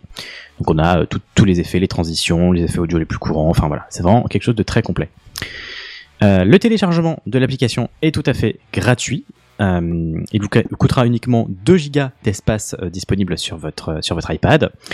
Euh, donc c'est, c'est un petit peu lourd hein, quand même pour une application iPad, mais bon, c'est, c'est, c'est du lourd. Euh, certaines fonctions seront accessibles après s'être affranchies d'un achat unique d'environ quatre-vingt-quinze dollars. Et là, ah ouais. et là, et là, je dois juste dire... Oui, parce que la version complète P C est beaucoup plus chère. Hein. Mmh. Ouais. C'est certes, deux cent vingt-cinq mais... euh, dollars, de euros, je crois. Ouais, mais même sur P C, c'est un achat unique et qui est ridicule par rapport à ce que tu peux en faire. C'est vrai. Je suis bien d'accord avec c'est toi. Vrai. Dis-toi je crois qu'il y a un truc, truc supplémentaire, truc supplémentaire pour l'achat P C. Tu achètes le logiciel trois cent cinquante balles ou tu achètes la tablette de montage trois cent cinquante balles et t'as le logiciel pro à offrir. Ah oui, de toute façon, dès que t'achètes du oh, matos voilà. euh, chez eux, euh... il faut, faut quand même savoir que qu'il y a quasi cinquante pour cent des monteurs cinéma qui utilisent ça. Donc, euh... oui, et quand, et quand tu sais que la plupart, la plupart te parlent encore de Adobe Premiere ou autre, ouais, j'ai du mal en fait à, à comprendre le, le, le truc. Bah, chacun a ses intérêts et ses inconvénients. Mmh. Bah, moi j'ai, j'ai choisi DaVinci pour un intérêt, c'est gratuit. Voilà, bonne soirée, salut bah, tout le voilà. monde. Bah, c'est ce que j'ai dit sur Mac en ce moment, parce que bon, Final Cut, euh, pff, je, je, je veux bien, mais c'est, c'est quand même un billet à rajouter en plus. Et le fait d'avoir cette solution-là qui me suffit amplement pour l'instant pour ce que j'ai besoin de faire, je dois avouer que c'est un, vraiment un joli move. Puis bon, on verra, on, on verra sur le long terme, quoi. Bah totalement, je l'ai, j'ai pu le tester, c'est vrai que c'est pour quelque chose qui est gratuit, t'as quand même pas mal de fonctions. Euh, par contre, je vous ai parlé, je sais pas si vous avez noté, de quatre-vingt-quinze dollars. Ouais. Et oui, parce que triste nouvelle pour nous les Français, ah. euh, puisque, euh, enfin, c'est que l'application n'est pas encore disponible sur nos mmh. stores français. En effet, un responsable a fait savoir sur Twitter que Blackmagic travaillait à acquérir des autorisations supplémentaires pour être en accord avec les lois françaises sur la sécurité, sans en dévoiler davantage. Moi, ça m'intéresserait bien de savoir quelles sont les Quoi lois aussi, précisément. Ouais. Euh... Ouais, ouais. La sécurité ? Ouais. N'est-ce pas ? C'est, c'est, ça renvoie vers un mauvais message, limite. Ça veut dire que c'est quoi ? Il manque des trucs euh, de ces... Enfin, je sais pas. Après, est-ce que euh, c'est... C'est, c'est, vidéo, c'est long, un logiciel de couleur ? Pardon, euh, j'arrête. Je, je m'excuse. C'était peut-être too much. Oui, Où est-ce mais... que je suis tombé ?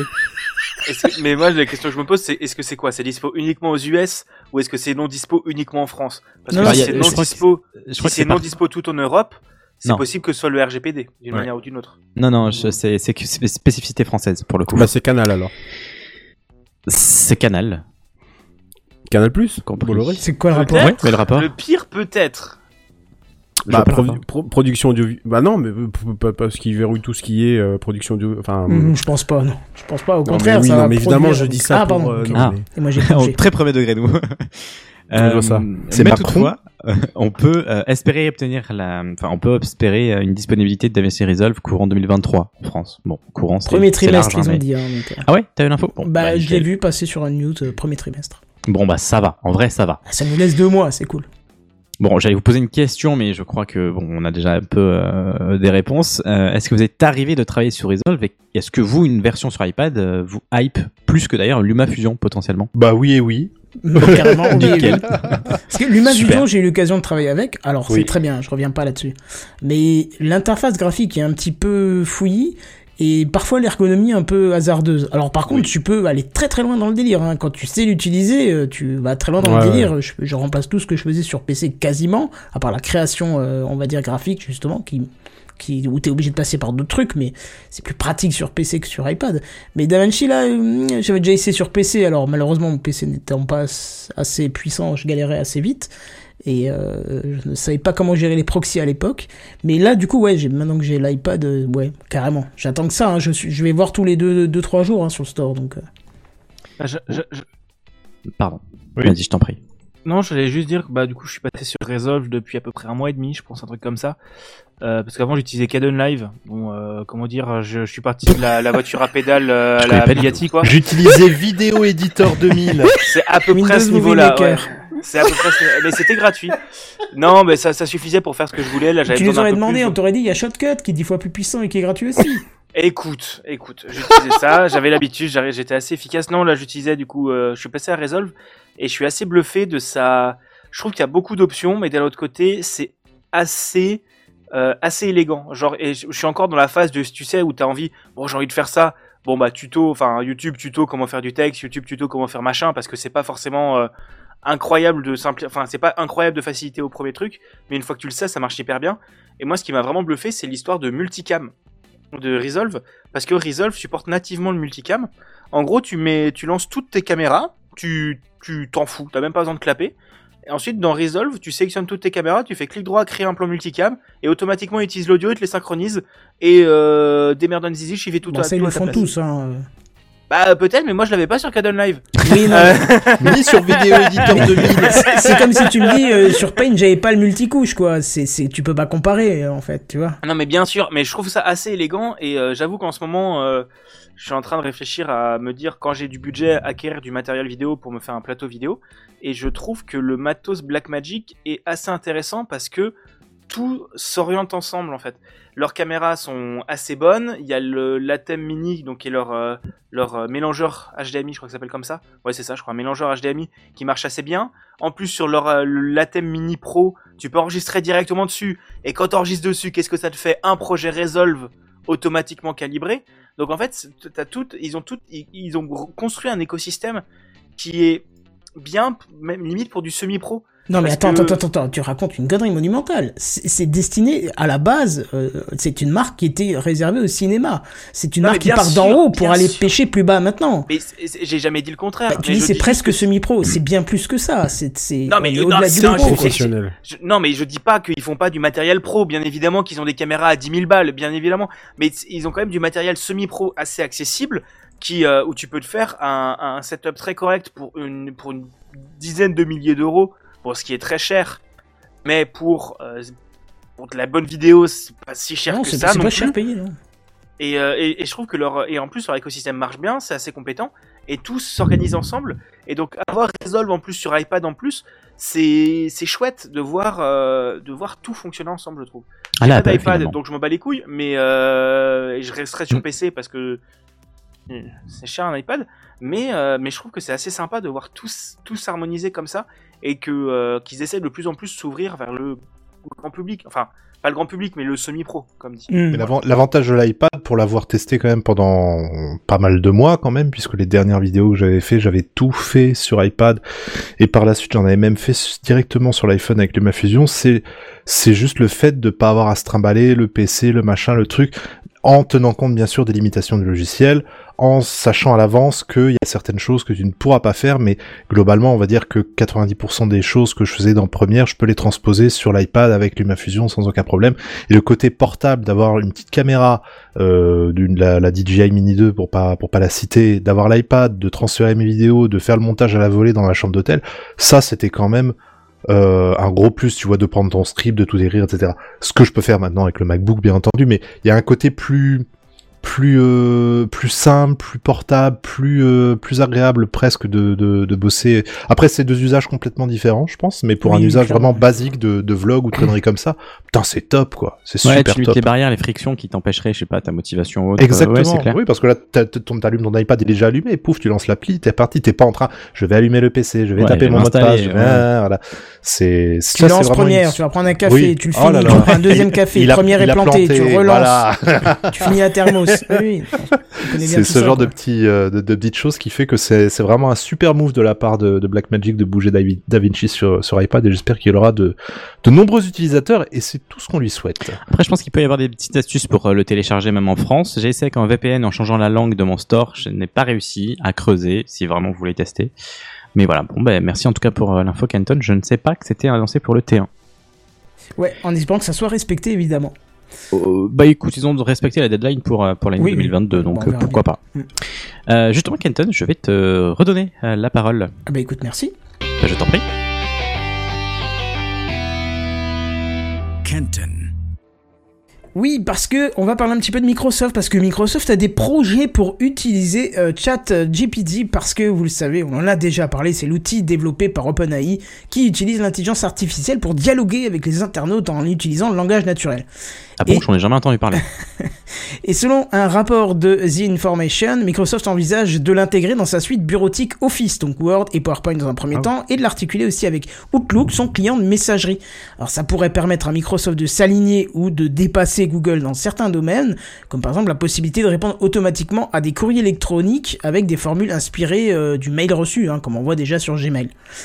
Alors cependant, ça soulève quand même des petits problèmes de confidentialité et de vie privée parce que ça exposerait l'échange de mails qu'on a actuellement à un utilitaire d'analyse de texte. Hein, ça, c'est, c'est un des problèmes. Alors en plus des mails, Microsoft pourrait utiliser euh, ChatGPT pour automatiser des tâches actuellement manuelles dans d'autres applications. Ça pourrait être plus particulièrement utile pour les entreprises qui cherchent à améliorer leurs produits et à réduire les coûts. Il est aussi également possible que ChatGPT soit utilisé pour améliorer les performances de Bing, le moteur de recherche de Microsoft, en fournissant des réponses plus précises et plus rapides aux requêtes des utilisateurs. Alors, ces projets, ils sont pas encore hein, confirmés par Microsoft, hein, il reste encore des défis à surmonter avant que ChatGPT puisse être utilisé de manière efficace dans ces domaines. il est, il est aussi important de garantir la, confi- la confidentialité et la sécurité des données des utilisateurs, ainsi que de s'assurer que ChatGPT est capable de générer des réponses précises et pertinentes. Bref, Microsoft a des projets ambitieux pour utiliser ChatGPT dans différents domaines, allant de l'amélioration des performances de Bing à l'automatisation des tâches manuelles dans les applications de messagerie, de bureautique et d'intégration au sein de Bing. Et si vous pensez que ChatGPT, et si vous pensez que ChatGPT n'a pas encore le niveau pour être capable de gérer vos mails ou autres textes, sachez qu'à part cette phrase de fin, tout l'article a été généré par ChatGPT et je l'ai un tout petit peu adapté à ma façon de parler, mais sinon ça a été entièrement généré mais par le ChatGPT. Ça, c'est le taulier, bravo. Ah là là, c'est sale. Non, Putain, c'est, c'est comme pas ça, ça que je vais faire mes news maintenant. Et même alors, que la vignette a été générée par Midjourney. Non, non. Et c'est, c'est pas, pas ma voix. C'est ça. Oui, parce que maintenant même les voix peuvent être euh, générées. Oui, non, mais je voulais oui, montrer quand même que, que ça reste quand même crédible parce que euh, j'ai quand même juste modifié m- deux trois tournures de phrases parce que je l'aurais jamais dit comme cela. Mais honnêtement, euh, l'entièreté de l'article c'était moins de quatre minutes pour le mettre en place, quoi. Donc euh, imaginez à quel point c'est, c'est, c'est monumental. Ouais, ça va simplifier les préparations d'émissions. Hein. C'est, pas dit, hein. Bah, c'est ce que j'avais Quel voulu faire avec euh, quand on en avait parlé, mais j'avais, oui, je me suis, oui, on a, j'avais fait une interview, je crois, avec lui finalement. Oui, oui. oui mais au départ, bien, oui, j'avais, j'avais, j'avais voulu faire ce que t'as fait. Grosso modo, c'est juste bah dire bah vas-y, tape-moi un mmh. truc et il l'a fait. Et j'étais tellement gêné que j'ai fait, je vais pas faire ça. Non, mais c'était mais pour montrer à quel point cool. ça peut passer, ça peut bah, passer. Ça crème, passe inaperçu. Alors il y a eu une info intéressante qui est passée cependant parce que du coup il y a, c'était la porte ouverte à toutes les fenêtres. Euh, à Lyon, il y a euh, dans une université oh, une quatorze élèves qui se sont dit bah hé, hey, on va pas se faire chier, on va faire nos devoirs sur euh, ChatGPT.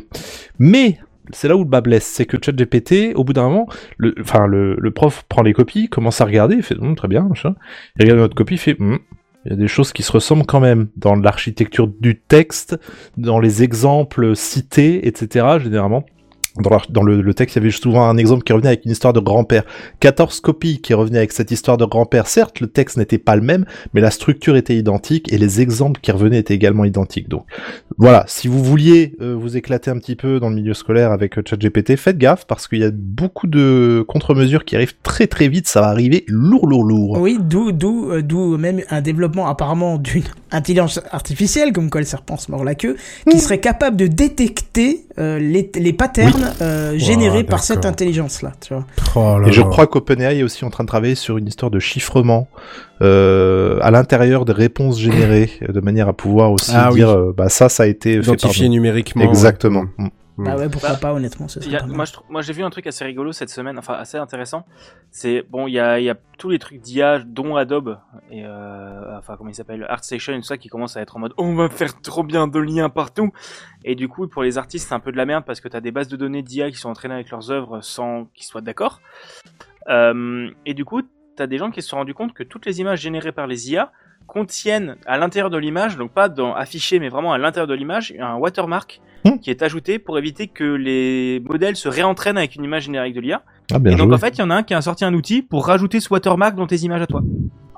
Voilà. Oui, parce que ça, c'est un des problèmes qui a été soulevé, justement, j'ai entendu dans un podcast, je ne sais plus lequel, qui disait que à force de remettre ces textes générés par l'I A sur le net, l'I A va réapprendre d'elle-même et va commencer un petit peu à partir en vrille parce que elle ah, s'auto-apprend, oui. en fait, tu vois. Et ça, c'est un, une grosse problématique qui, qui se prépare pour l'avenir, c'est que l'I A va s'apprendre d'elle-même ses générations précédentes, en fait. Ce qui est une très mauvaise chose, au final, donc... Euh, donc et d'ailleurs, euh, oui, vas-y, vas-y, termine, excuse-moi. Juste pour dire qu'il est important de, de, de, d'identifier, effectivement, de watermarker le, quand c'est généré par l'I A, quoi. Et euh, j'avais annoncé euh, fin d'année dernière que je partais sur un projet euh, avec TikTok où je voulais faire quelque chose qui utilisait justement Midjourney pour illustrer certains trucs. Je, bah du coup je l'ai complètement annulé au vu de justement, j'y avais pas, j'y avais pas pensé au fait que c'est, mais pourtant c'est logique que ces I A s'entraînent sur des œuvres d'art déjà existantes et c'est du plagiat en fin de compte parce que quand tu dis fais une image à la manière de euh, etc etc et qu'un artiste fait bah oui mais ça c'est exactement montré, tu vois. C'est ouais, très, c'est, très, très c'est... problématique actuellement, et du coup, j'ai mis en stand-by cette merde. Ça pourrait être problématique si jamais tu vends cette œuvre-là.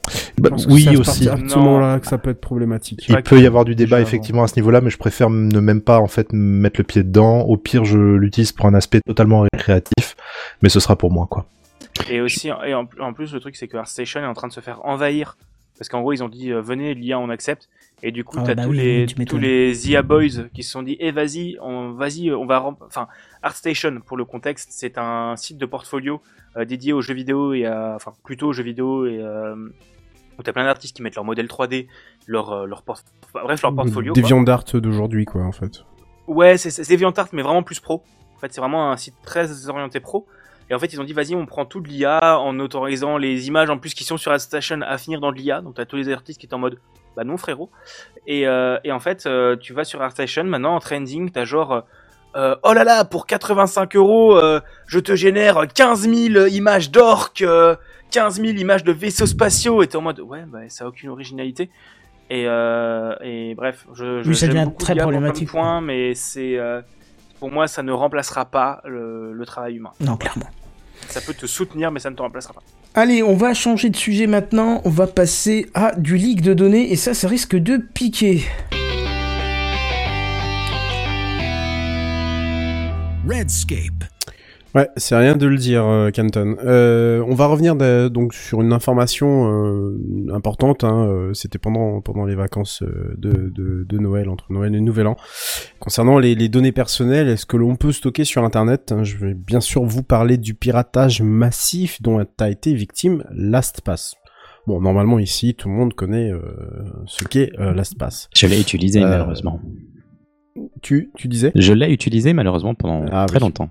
Bon, malheureusement, mais c'est, tout le monde fait des erreurs, donc euh, Je sais. ne te, ne te, ne te flagelle pas, s'il te plaît, pas en direct. Je m'en occuperai après. Le gestionnaire de, de mots de passe qui se dit euh, numéro un d'ailleurs, hein, euh, même encore aujourd'hui, j'ai été voir sur leur site internet, hein, sans vergogne, a été victime l'an dernier d'un piratage massif euh, de ses données en août. Hein, en août deux mille vingt-deux, où on, un groupe de pirates a réussi à s'infiltrer dans LastPass pour récupérer une partie du code source. Et grâce à ce code, ils ont pu trouver l'identifiant, le mot de passe et une clé de déchiffrement. Et là, normalement, je dois voir vos mines commencer à se décomposer, qui donne accès aux sauvegardes hébergées par un prestataire. Ouf, c'est d'une sauvegarde. Euh, non, pas ouf. Euh, je vous rappelle qu'ils ont une clé de déchiffrement de cette sauvegarde. Et du coup, qu'ils ont réussi à ouvrir cette sauvegarde. Et qu'est-ce qu'elle contenait du coup, juste pour savoir ? Les coffres. Tout, ah bah, tout plein de belles choses, vous allez voir. Donc il y avait le nom, prénom, adresse postale, email, adresse I P et référence des appareils utilisés pour la connexion. Voilà, joli petit butin. L'honneur est sauf car les mots de passe et les informations bancaires sont chiffrés. Chiffrement effectué, vous le savez tous, grâce au mot de passe maître que vous mettez obligatoirement lorsque vous utilisez ce type de service. Donc, a priori, peu de risque que ça soit... un jour déchiffré et pour cause, il faudrait très logiquement casser le chiffrement. LastPass se disant confiante sur son système. Bon, ceci dit, euh, ça n'est pas non plus impossible. Hein. Faut, faut Surtout pas si le mot de passe master, c'est pupuce, quoi. Justement, on va y revenir. Le problème n'est pas tant le piratage massif. Le problème, c'est la minimisation de la part de LastPass, qui révélait en décembre dernier que, finalement, c'est un poil plus grave que prévu. Parce qu'en août, la situation était la suivante. Les mots de passe maîtres, les mots de passe chiffrés et autres informations personnelles avaient été épargnés. En novembre, ça changeait déjà de ton. On parle des infos dont j'ai évoqué la nature il y a quelques secondes, et on en rajoute une couche finalement le vingt-deux décembre dernier. Du coup, au niveau communication, c'est pas très malin sur ce coup. Alors justement, sur cette communication, Karim Touba, le P D G de LastPass, rappelle que, je cite, « ces champs chiffrés restent en sécurité avec un chiffrement A E S deux cent cinquante-six bits qui ne peut être déchiffré qu'avec une clé de, de chiffrement dérivée du mot de passe maître de chaque utilisateur. » Bien sûr, on ne manque pas de rappeler que le mot de passe maître n'est, je cite toujours, jamais connu de LastPass et n'est pas stocké ou maintenu par, par LastPass. Le chiffrement et le déchiffrement des données sont réalisés uniquement au local par le client LastPass. Fermez les guillemets. Évidemment, tout ça c'est du blabla de marketeux, vous savez... Euh, Mon, mon amour pour les marketeurs. Nous, on veut avoir les détails parce que les campagnes de phishing ne vont certainement pas attendre la mollesse de LastPass, que dis-je, le laxisme. Parce que, mettons que le chiffrement mis en place, un A E S deux cent cinquante-six bits pour rappel, se fasse craquer. Je l'ai dit plus haut, assez improbable dans les faits, des millions d'années selon l'entreprise, et là je stoppe pour faire un point à cette étape. J'ai bien dit ce qu'a dit l'entreprise. Parce que selon d'autres, dont notamment le principal architecte sécurité de one password, parce que là c'est là que ça va devenir marrant, Jeffrey Goldberg, un concurrent du coup de LastPass, il en faudrait certainement moins et selon des paramètres de mot de passe maître bien définis. On apprend dans un billet de blog publié sur le site de one password qu'avec les paramètres par défaut d'un compte LastPass, il faudrait jusqu'à un million d'années pour décrypter les données stockées dans le coffre-fort.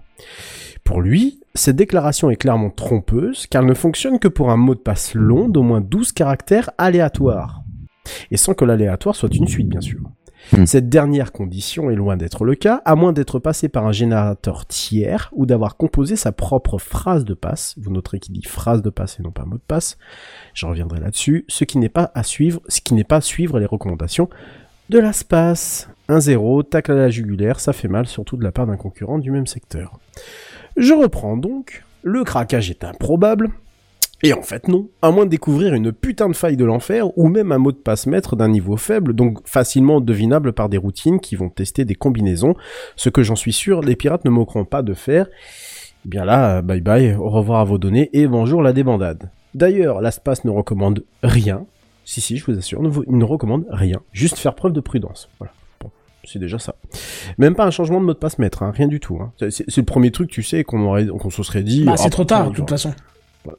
C'est, c'est quoi ? C'est trop tard.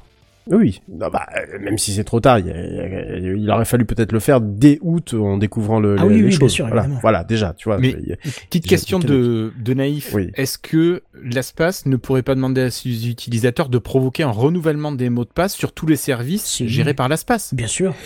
Bien sûr que si, mais euh, bon, ils sont numéro un sur le secteur, hein, je te rappelle, donc euh, à je sais pas combien de mo- de de de de de, de milliers d'en, de milliards d'entrées euh, que chaque utilisateur peut posséder, je sais pas au moins plus d'une centaine d'entrées sur euh, sur un LastPass. Euh, je, je doute en fait que l'argument pour ça, ils sont numéro un. Oui. Ils sont numéro un. Ouais, ah mais oui, vrai, sûrement, comme ils sont numéro un, ils ont fait n'importe quoi. Donc euh, de toute façon, en fait, même si tu leur proposes ça, ils vont te dire que non, c'est pas possible parce que voilà. Bon, bah, c'est dommage quand même de se rater autant de fois, alors que ça peut être aussi l'occasion pour ces sociétés d'être au plus proche des, utilisa- des utilisateurs, hein. Peut-être une énième tentative de minimisation. Parce que même sur le nombre de personnes qui auraient vu leurs données copiées par le groupe de pirates, ni quelle sauvegarde aurait été récupérée, tout cela, on n'en sait rien du tout. Et c'est ce que reproche le même Goldberg que tout à l'heure, hein, c'est la volonté de minimiser les faits, qui est clairement cette stratégie qui ne sert à rien. Il faut tout faire pour éviter une brèche, mais il faut aussi avoir un plan clair dans le cas où elle se produirait, ainsi qu'une communication la plus claire possible, ce qui me semble être logique, surtout quand on parle de mots de passe. Alors si vous êtes sur LastPass, que faire ? Bah déjà tant pis pour vous. Ah non, ça je l'ai pas marqué, pardon. L'éditeur rappelle à juste titre que les mots de passe maîtres doivent faire au moins douze caractères, on l'a rappelé tout à l'heure. Moi je, pr- je préfère du coup parler de phrases de passe plutôt que de mots de passe, voilà, ça faut le rappeler aussi. Euh, mais bon, comme je le dis, euh, moi je ne suis pas vous, je ne suis pas le public euh, aussi peut-être qui écoute euh, Techcraft, donc j'ai des, de la connaissance dedans, et c'est vrai que euh, je l'ai trop peu vu euh, dans le grand public dire... préférer des phrases de passe plutôt que des mots de passe. J'essaie de le dire autour de moi, mais c'est compliqué encore de comprendre. Une phrase de passe qui n'aurait aucun sens hein, d'ailleurs, hein, mais une, un sens qui aura un sens pour vous. Hein. C'est plus simple à retenir. Euh, et avec différents caractères si possible. Et, et bien sûr, activer comme il se doit la, la double authentification, qui doit être la base aujourd'hui pour tout service qui se respecte, surtout avec des données personnelles derrière. Personnellement, je le mettrai même de manière obligatoire sur tout ce qui euh, est euh, nos, nos comptes, euh, notamment nos comptes principaux, que ça soit chez Google, Apple ou autre, qui normalement for- com- enfin, ne force pas, mais bon, commence euh, à vous le dire de manière assez, euh, voilà, faut, faut le faire, Microsoft ou, ou autre. Je termine en disant que l'analyse euh, par LastPass de la, de la brèche est toujours en cours, hein, sur des comptes présentant des activités suspicieuses, euh, peut-être la raison avancée euh, d'ailleurs par Next Impact, hein, sur le nombre inconnu de clients touchés par le piratage massif. Seulement trois pour cent pour le moment des clients pros auraient été contactés euh, suivant cette analyse qui aurait présenté des activités euh, un peu suspicieuses sur leur compte. Donc... il y aura sans aucun doute d'autres communiqués, reste à savoir si cela servira pour rassurer ou pour apporter son lot d'encore plus de mauvaises nouvelles. Alors bien sûr, outre ces recommandations, je ne peux que vous dire de ne certainement plus faire confiance à LastPass. La meilleure solution reste un hébergement de vos mots de passe chez vous si vous avez un NAS ou un Raspberry Pi, avec un KeePass, fichier plat tout con, ou un Bitwarden, euh, le fameux fork Voltwarden dont Kenton et moi-même euh, nous vous avions euh, loué les mérites l'année dernière notamment. Et à travers un V P N, reste... précisons-le aussi. Précisons-le, mais comme je l'ai dit encore une fois, ça serait quand même un, être un tout petit peu présomptueux de se dire que tout le monde adopterait cette solution quand on sait que ces solutions sont quand même aussi l'apanage du grand public. Je vous avoue que j'ai moi-même sauté le pas de cet auto-hébergement avec Voltfarden qui est désormais sur mon petit serveur chez moi, qui est pas très loin, juste à côté. Bon, il n'est pas aisé de le faire pour le commun des mortels, et bah c'est bien dommage, mais dans ce domaine, faire confiance à eux, LastPass, OnePassword, ou même Dashlane, hein, qui a connu aussi son lot de casseroles au cul monumentales, c'est comme si vous laissiez votre voiture ouverte la nuit, la portière ouverte sans la fermer. L'incitation au vol sera bien, bien, mais alors bien plus simple, croyez-moi. Donc, un conseil, si au moins vous ne voulez pas passer sur de l'hébergement, et je peux comprendre encore une fois que ça peut être une problématique, puisque tout le monde n'est pas informaticien, et tout le monde ne sait pas monter un Docker, tout le monde ne sait pas faire avec un NAS, euh, si vous n'avez aucune de ces solutions-là, bon, essayez au moins de changer de crèmerie, parce que bon, là, ça, ça craint quand même. Ne prenez pas Dashlane, juste au passage, parce que le E aussi, euh, c'est, voilà. Et puis, quant au côté OnePassword, qui, qui a fait son petit billet de blog, moi, je trouve ça assez cocasse, parce que eux aussi ont eu leur petit lot de, de, de casserole au cul. Donc, tout ce, tout ce beau monde se mange, euh, se mange dans la main, c'est, c'est, c'est, c'est tellement savoureux. Ouais. Donc, voilà. Faites attention. Que, euh, et, et, c'est, c'est dernière bien. précision, excuse-moi, Bigaston, dernière précision, changez vos mots de passe maître si vous êtes sur LastPass. C'est très important. Voilà. Et, si vous pouvez aussi changer euh, sur vos services, si vous en avez pas beaucoup, et profitez-en pour le pour le faire. Si vraiment vous voulez pas changer de service, mais euh, barrez-vous, vraiment barrez-vous. Juste pour la communication désastreuse, barrez-vous. Voilà. Mais Gaston, tu disais ? Non, je faisais une blague de merde, je disais faut aller chez votre, euh, faut aller chez euh, chez NordPass. C'est vachement bien, tu sais, c'est fourni avec l'abonnement à NordVPN. Putain, oh là là, oh là là. Quel enfer. Ah, il y en a qui va pas terminer la saison, moi je te le dis. Oui, c'est clair. Tu, tu, tu, veux, tu veux vraiment avoir les, les, les genoux cassés ou comment ça se passe ?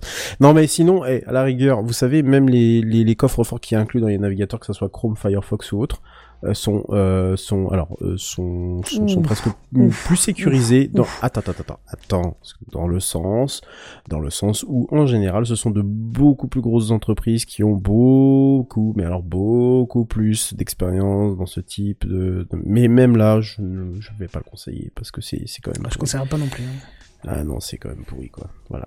Donc, euh, bon, je ne sais pas si c'est le cas chez vous qui euh, vous utilisez, qui utilise euh, LastPass. Personne ici, je, je présume. Voilà. Bah, plus maintenant, j'essaie de me connecter du coup bon. avec cette, euh, oui. euh, cette annonce euh, parce que je n'avais pas souvenir d'avoir supprimé mon compte LastPass, mais je n'ai pas réussi à me connecter. Donc, a priori, alors, je ne sais pas si je peux savoir si j'ai toujours un compte chez eux. Bah, a priori, j'ai mot de passe oublié, je sais pas. Tu fais mot de passe oublié, peut-être. J'y ai pas pensé. Ouais. Je n'y ai pas pensé, c'est tout con, mais j'ai pas l'habitude. Mais oui, si vous avez un minimum de compétences, non, non, pensez à l'auto-hébergement, franchement, euh, c'est, c'est, le... c'est pas beaucoup plus sûr ouais, en ça demande soi, des mais... compétences, Kenton, ouais, et ça demande du matériel en plus. Ouais. Ça me gêne, en fait, de, de, de, de, de conseiller ça pour ça, en fait. C'est que si tu veux démocratiser la tech, tu peux pas dire, ah, bah, faites ça chez vous, en fait. Non, c'est non, comme si tu c'est disais, pas ce que j'ai dit. Tu veux... J'ai dit pour plus de sécurité, j'ai pas dit pour démocratiser. Hein. C'est comme si tu veux manger, bah tu veux manger plus sain, bah au lieu d'acheter des pommes au supermarché, tu plantes un pommier chez toi. Bah oui, enfin t'es gentil, j'ai pas de, j'ai, ouais, pas, j'ai pas de quoi le faire. Pareil, quoi. Tu t'achètes tu pas une Rolls-Royce quand tu as pas de garage fermé à clé pour la stocker la nuit. Je, tout, tout va bah, avec. Tu laisses dépasser va, le cul de la, la Rolls-Royce et le garage ouvert. Parce que dans, dans ce cas-là, non mais dans ce cas-là, euh, si vraiment tu n'as pas les compétences et que tu as vraiment peur, euh, je te re- c'est pas une recommandation, mais rabats-toi quand même vers ton petit cahier où t'as écrit ton truc que tu planques dans un endroit très secret de bien ta sûr. maison, hein, si jamais. Tu vois, mais euh... bien sûr. Mais mais mais la faute, hein, euh, je, je, je le rappelle quand même, la faute n'est pas aux utilisateurs. Non. non. La faute, elle est à ces sociétés qui te promettent de sauvegarder les mots de, pa- de garder les mots de passe au chaud, où t'as, euh, on te dit, on te fait chier avec des sécurités, faut faire ci, faut faire ça, nanana, en plus t'as, t'as cinq mecs là autour d'une table qui te dit, eh, faut pas prendre ça, de toute façon, nous on est des informaticiens, on se branle la queue, tout ça. Non. Le problème, c'est ces, c'est ces sociétés, justement, auxquelles t'as, t'as, t'as, t'es censé faire confiance. Tu payes un prix qui sont, qui sont cotés parfois même en bourse, donc tu, les, les P D G se payent des millions. Oui, mais rien n'est infaillible, un... tu le sais très bien. Donc, euh, et voilà. On te lâche un, ah oh bah, les so... oh bah non, non, non, il s'est rien passé. Et puis après, oui, après ah bah oui, si, quand même, un peu. Beau, tu, tu vois ce que je veux oui. dire ? Il n'y a pas un. Y a, y a, y a pas un... Enfin, il faudrait condamner cette société-là. Malheureusement, la, le, la sécurité informatique n'est, n'est malheureusement pas quelque chose qui est, légiféré, qui est légiféré aujourd'hui. Et c'est bien dommage. Mais il faudrait condamner, condamner tout simplement. Parce que pour moi, des... tu mets, t'es une personne lambda. On te dit, bah tiens, tu mets tes. Dans, dans un gestionnaire mot de passe, c'est cool, c'est sympa, tu vas voir. Au moins, tu auras plus de trente-six mille mots de passe à retenir. Et tu. tu foutras pas euh, mamie du trente-quatre dans ton truc de mot de passe, mais il y a un véritable problème puisque cette confiance-là, elle est rompue. Comment, à partir de ce moment-là, les gens continuent en fait à encore utiliser, euh, à utiliser ce, euh, ce, ce, ce, ce système-là. Et donc, quant à l'hébergement, oui, comme dit Erslo, de toute façon, ça requiert trop de compétences et de matériel euh, pour que ça soit quelque chose où on peut dire euh, vas-y, fais-le quoi. C'est-à-dire c'est comme l'agriculture biologique, c'est comme le vegan, c'est comme à peu près toutes les alternatives qui peuvent exister sur plein de domaines. Bah c'est pas quelque chose en fait qui est pour le commun des mortels ou des, des mortels ou pour pour le, le grand public. Ça reste encore quelque chose qui euh, qu'on doit cultiver nous et dire euh, par-ci par-là quoi. Oui oui, bien voilà. sûr. Malheureusement. Effectivement. Ceci dit, et pour terminer là-dessus, et je passe la parole ensuite à Bigaston. Mais justement, je lui pose une question en scred, mais il lit pas, donc... Euh... De quoi c'est... Ah oui, effectivement, oui. Litté, alors tu peux aller voir le chat du Bumble que le monsieur te demande. Ah oui, non, euh... vas-y, fais, fais plaisir, vas-y, fais ce que tu veux. Ce... Ce, ce, ceci dit, effectivement, et on passera du coup la parole à, au dossier de la semaine, à, Isre, à Irslo, pardon. Euh, ceci dit, euh, de, le moins pire de tous, utilisez quand même Bitwarden, parce que lui est, euh, a été auditionné, donc le code source est ouvert. Euh, la société qui est derrière vous demande dix balles par an, c'est pas grand chose. Euh, et en même, plus, pas, vous... même pas, même pas, même c'est pas, gratuit. Oui, hein. oui, oui, oui. Mais attends, j'allais le dire, justement, il est, il est gratuit, mais c'est dix balles pour les soutenir. Euh, et le code a été auditionné par une section de la Commission européenne qui est chargée d'auditionner les logiciels libres, comme qui passe d'ailleurs. Donc voilà, si vous voulez un gadget de, de sécurité... Moi, bon, j'ai envie de dire. C'est déjà un step-up. Euh, c'est, c'est, c'est pas. C'est déjà voilà. C'est déjà une, un moindre mal, j'ai envie de dire. Et puis ça marche. Je pense que bien. Proposer ce genre de solution, effectivement, c'est bien pour les, les gens qui n'ont pas les compétences ni le matériel. Voilà. Oui, oui, tout à fait. Bah, ça là, fait là... au moins un intermédiaire euh, qui est quand même plus sûr. Exactement. Oui, là, bien c'est bien clairement totalement. Un intermédiaire. C'est pour ça qu'il a la cote aussi, aussi Bitwarden, parce que outre le fait que la plupart de ses fonctionnalités restent gratuites. Bah ça reste de l'open source, alors ok l'open source c'est pas non plus l'apanage pour tout, euh, notamment pour la sécurité, mais ça reste même open source, et rien que pour ça, et rien que pour le fait que ça a été auditionné, c'est-à-dire que des gens regardent le code source à l'intérieur, bon, à minima, si vous voulez pas faire confiance à l'espace, faites confiance à Bitwarden, et là c'est pas parce que c'est open source que c'est mauvais, parce que pour le coup c'est littéralement bien meilleur que le reste des produits du marché, je ne tacle personne quand je dis ça.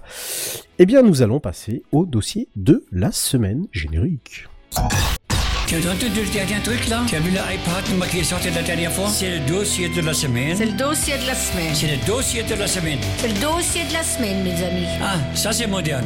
Ça c'est moderne. Irslo. Oui, c'est moi. Présent. J'aime bien le... Monsieur, t'as oui, pas préparé celui-là. Parce que j'ai pas de truc avec la voix, grosse voix anglaise pour toi, tu vois, donc je l'ai essayé de le refaire, mais j'ai pas la voix pour You're ça. Slow. Ouais, non, non, ça le fait ouais, pas. Ouais, mais c'est pas grave. Alors toi, tu veux nous parler d'hébergement, je crois.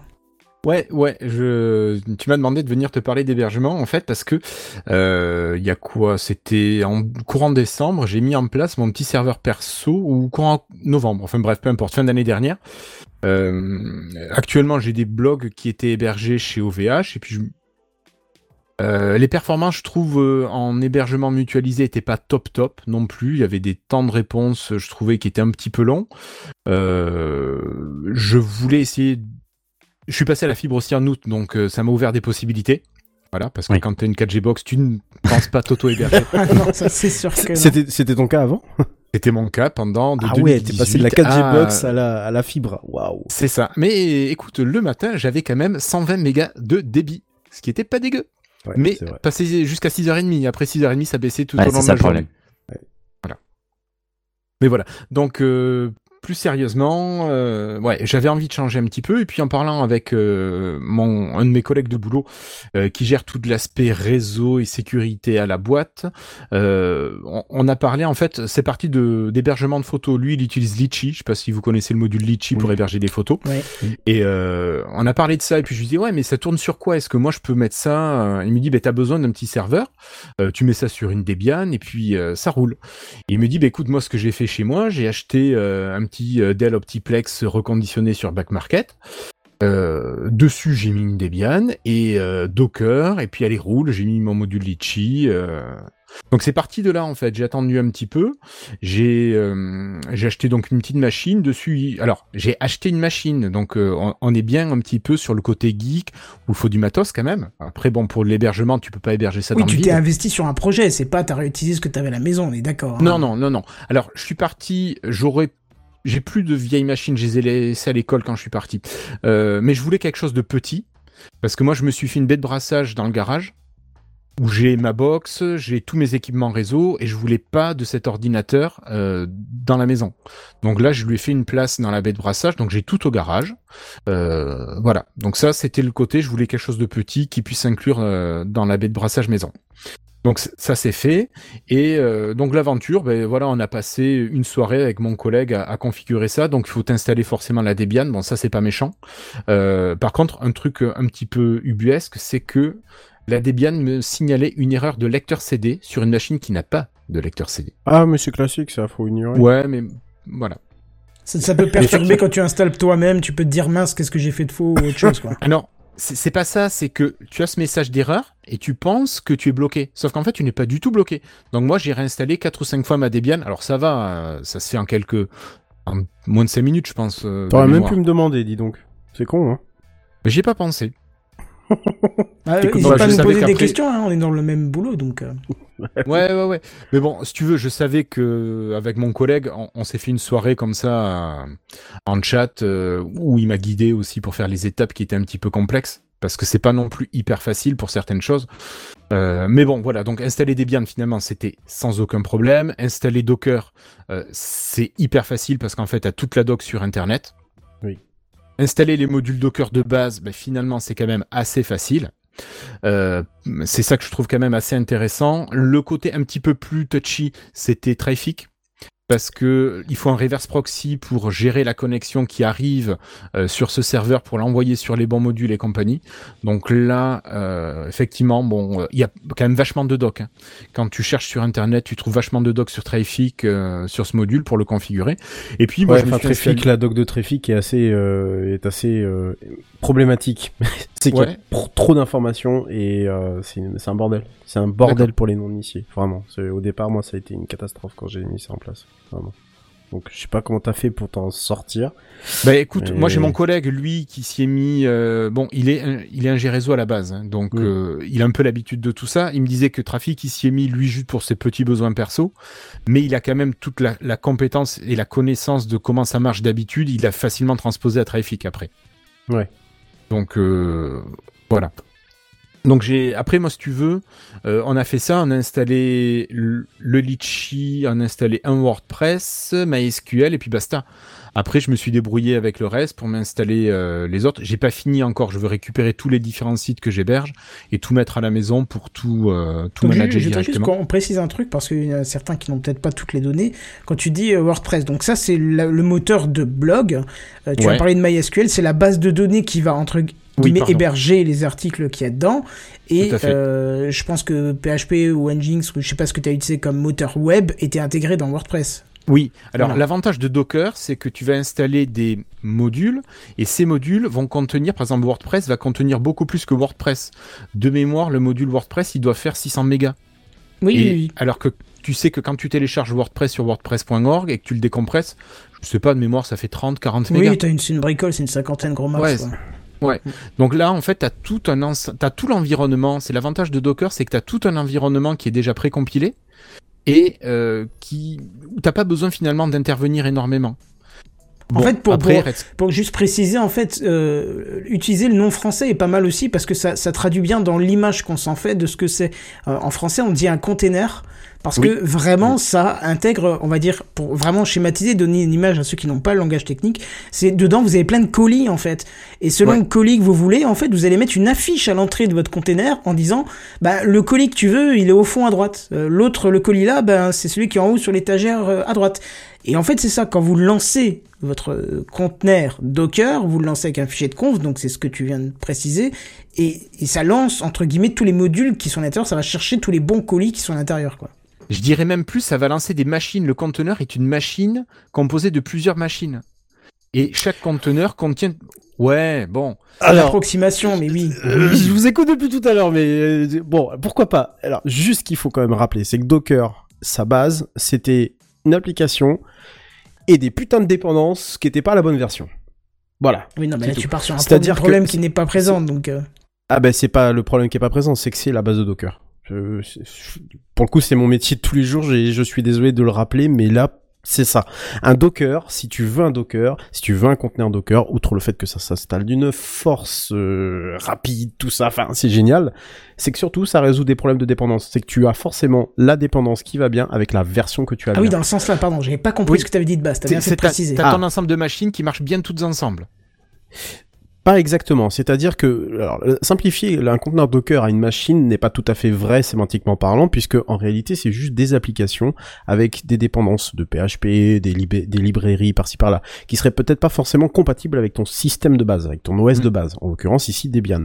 Euh, je prends un exemple tout con, si ton WordPress par exemple supporte à certains modules, mais que ton WordPress ne supporte ces modules-là que sur P H P sept point trois, tu vas pas te ramener avec ton O S et P H P huit. Qui est a priori normalement la version d'aujourd'hui. Tu vas devoir donc du coup garder une, comptab- une compatibilité avec P H P sept point trois parce que ton site va, va, il va, il va, ça va pas être bon du tout. Donc qu'est-ce que tu fais ? T'as un conteneur avec effectivement ton WordPress qui a été compilé avec des outils, euh, donc pas compilé mais en tout cas qui a été amené avec des outils qui proviennent d'un O S à la base, hein, puisqu'un, puisque le fait de faire une image Docker c'est ça, c'est de prendre euh, une application avec ses dépendances qui vont bien, de sorte à ce que ton application puisse fonctionner et que tout ça soit empaqueté. Et là, je, re- je vous rejoins dans le, le coup du colis, avec un joli petit colis euh, où à l'intérieur, bah, il y a tout ce qu'il faut pour euh, bah, avoir effectivement une, une, une, une brique logicielle, là en l'occurrence WordPress, qui soit la plus, euh, la plus, euh, la plus propre possible et qui fonctionne du meilleur possible. Voilà. Mais après, une fois que tu as installé ton, ton conteneur, tu as ta petite configuration à faire dans le fichier de Docker, le, le fichier de configuration de Docker. Pareil, c'est quelque chose... Par défaut, sur le site de Docker, tu as des, des images du euh, fichier YAML. C'est quand même assez facile, tu, tu as juste à ajuster avec tes paramètres machine. Et je pense que si tu t'es déjà amusé à installer Docker sur ta machine, c'est que tu as presque les compétences pour euh, finir de configurer ça. Ah, tu vois faire la moue, de... Kenton, t'es pas d'accord ? Non, j'ai caché un bâillement en fait. Ah, pardon. Je me suis levé à cinq heures, donc euh, voilà. Non, non, mais de plus, je, je confirme ce que tu dis, c'est que euh, sur le site de Docker, t'as une partie qui s'appelle le Hub, donc Docker Hub, mm. où généralement, sur chaque euh, emplacement de conteneur, t'as des fichiers de config exemple. Donc t'as ouais. plus qu'à l'adapter à toi. Et on sait très bien, si on te dit il faut sept cents grammes de farine, machin, machin, pour quatre, bah tu sais que t'as juste à changer la quantité de farine, et voilà, je, je reste dans l'analogie au niveau plus simple, mais c'est ça en fait, tu vas adapter à ta conf, qui généralement c'est des tout petits paramètres à changer, et tu le mets dans ton fichier de conf et c'est parti quoi. Le truc le plus compliqué en fait, c'est le reverse proxy, je trouve.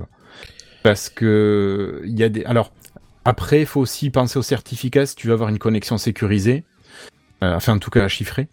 Euh, voilà, mais moi c'est là où j'ai le où je galère le plus en fait, c'est sur la configuration de trafic.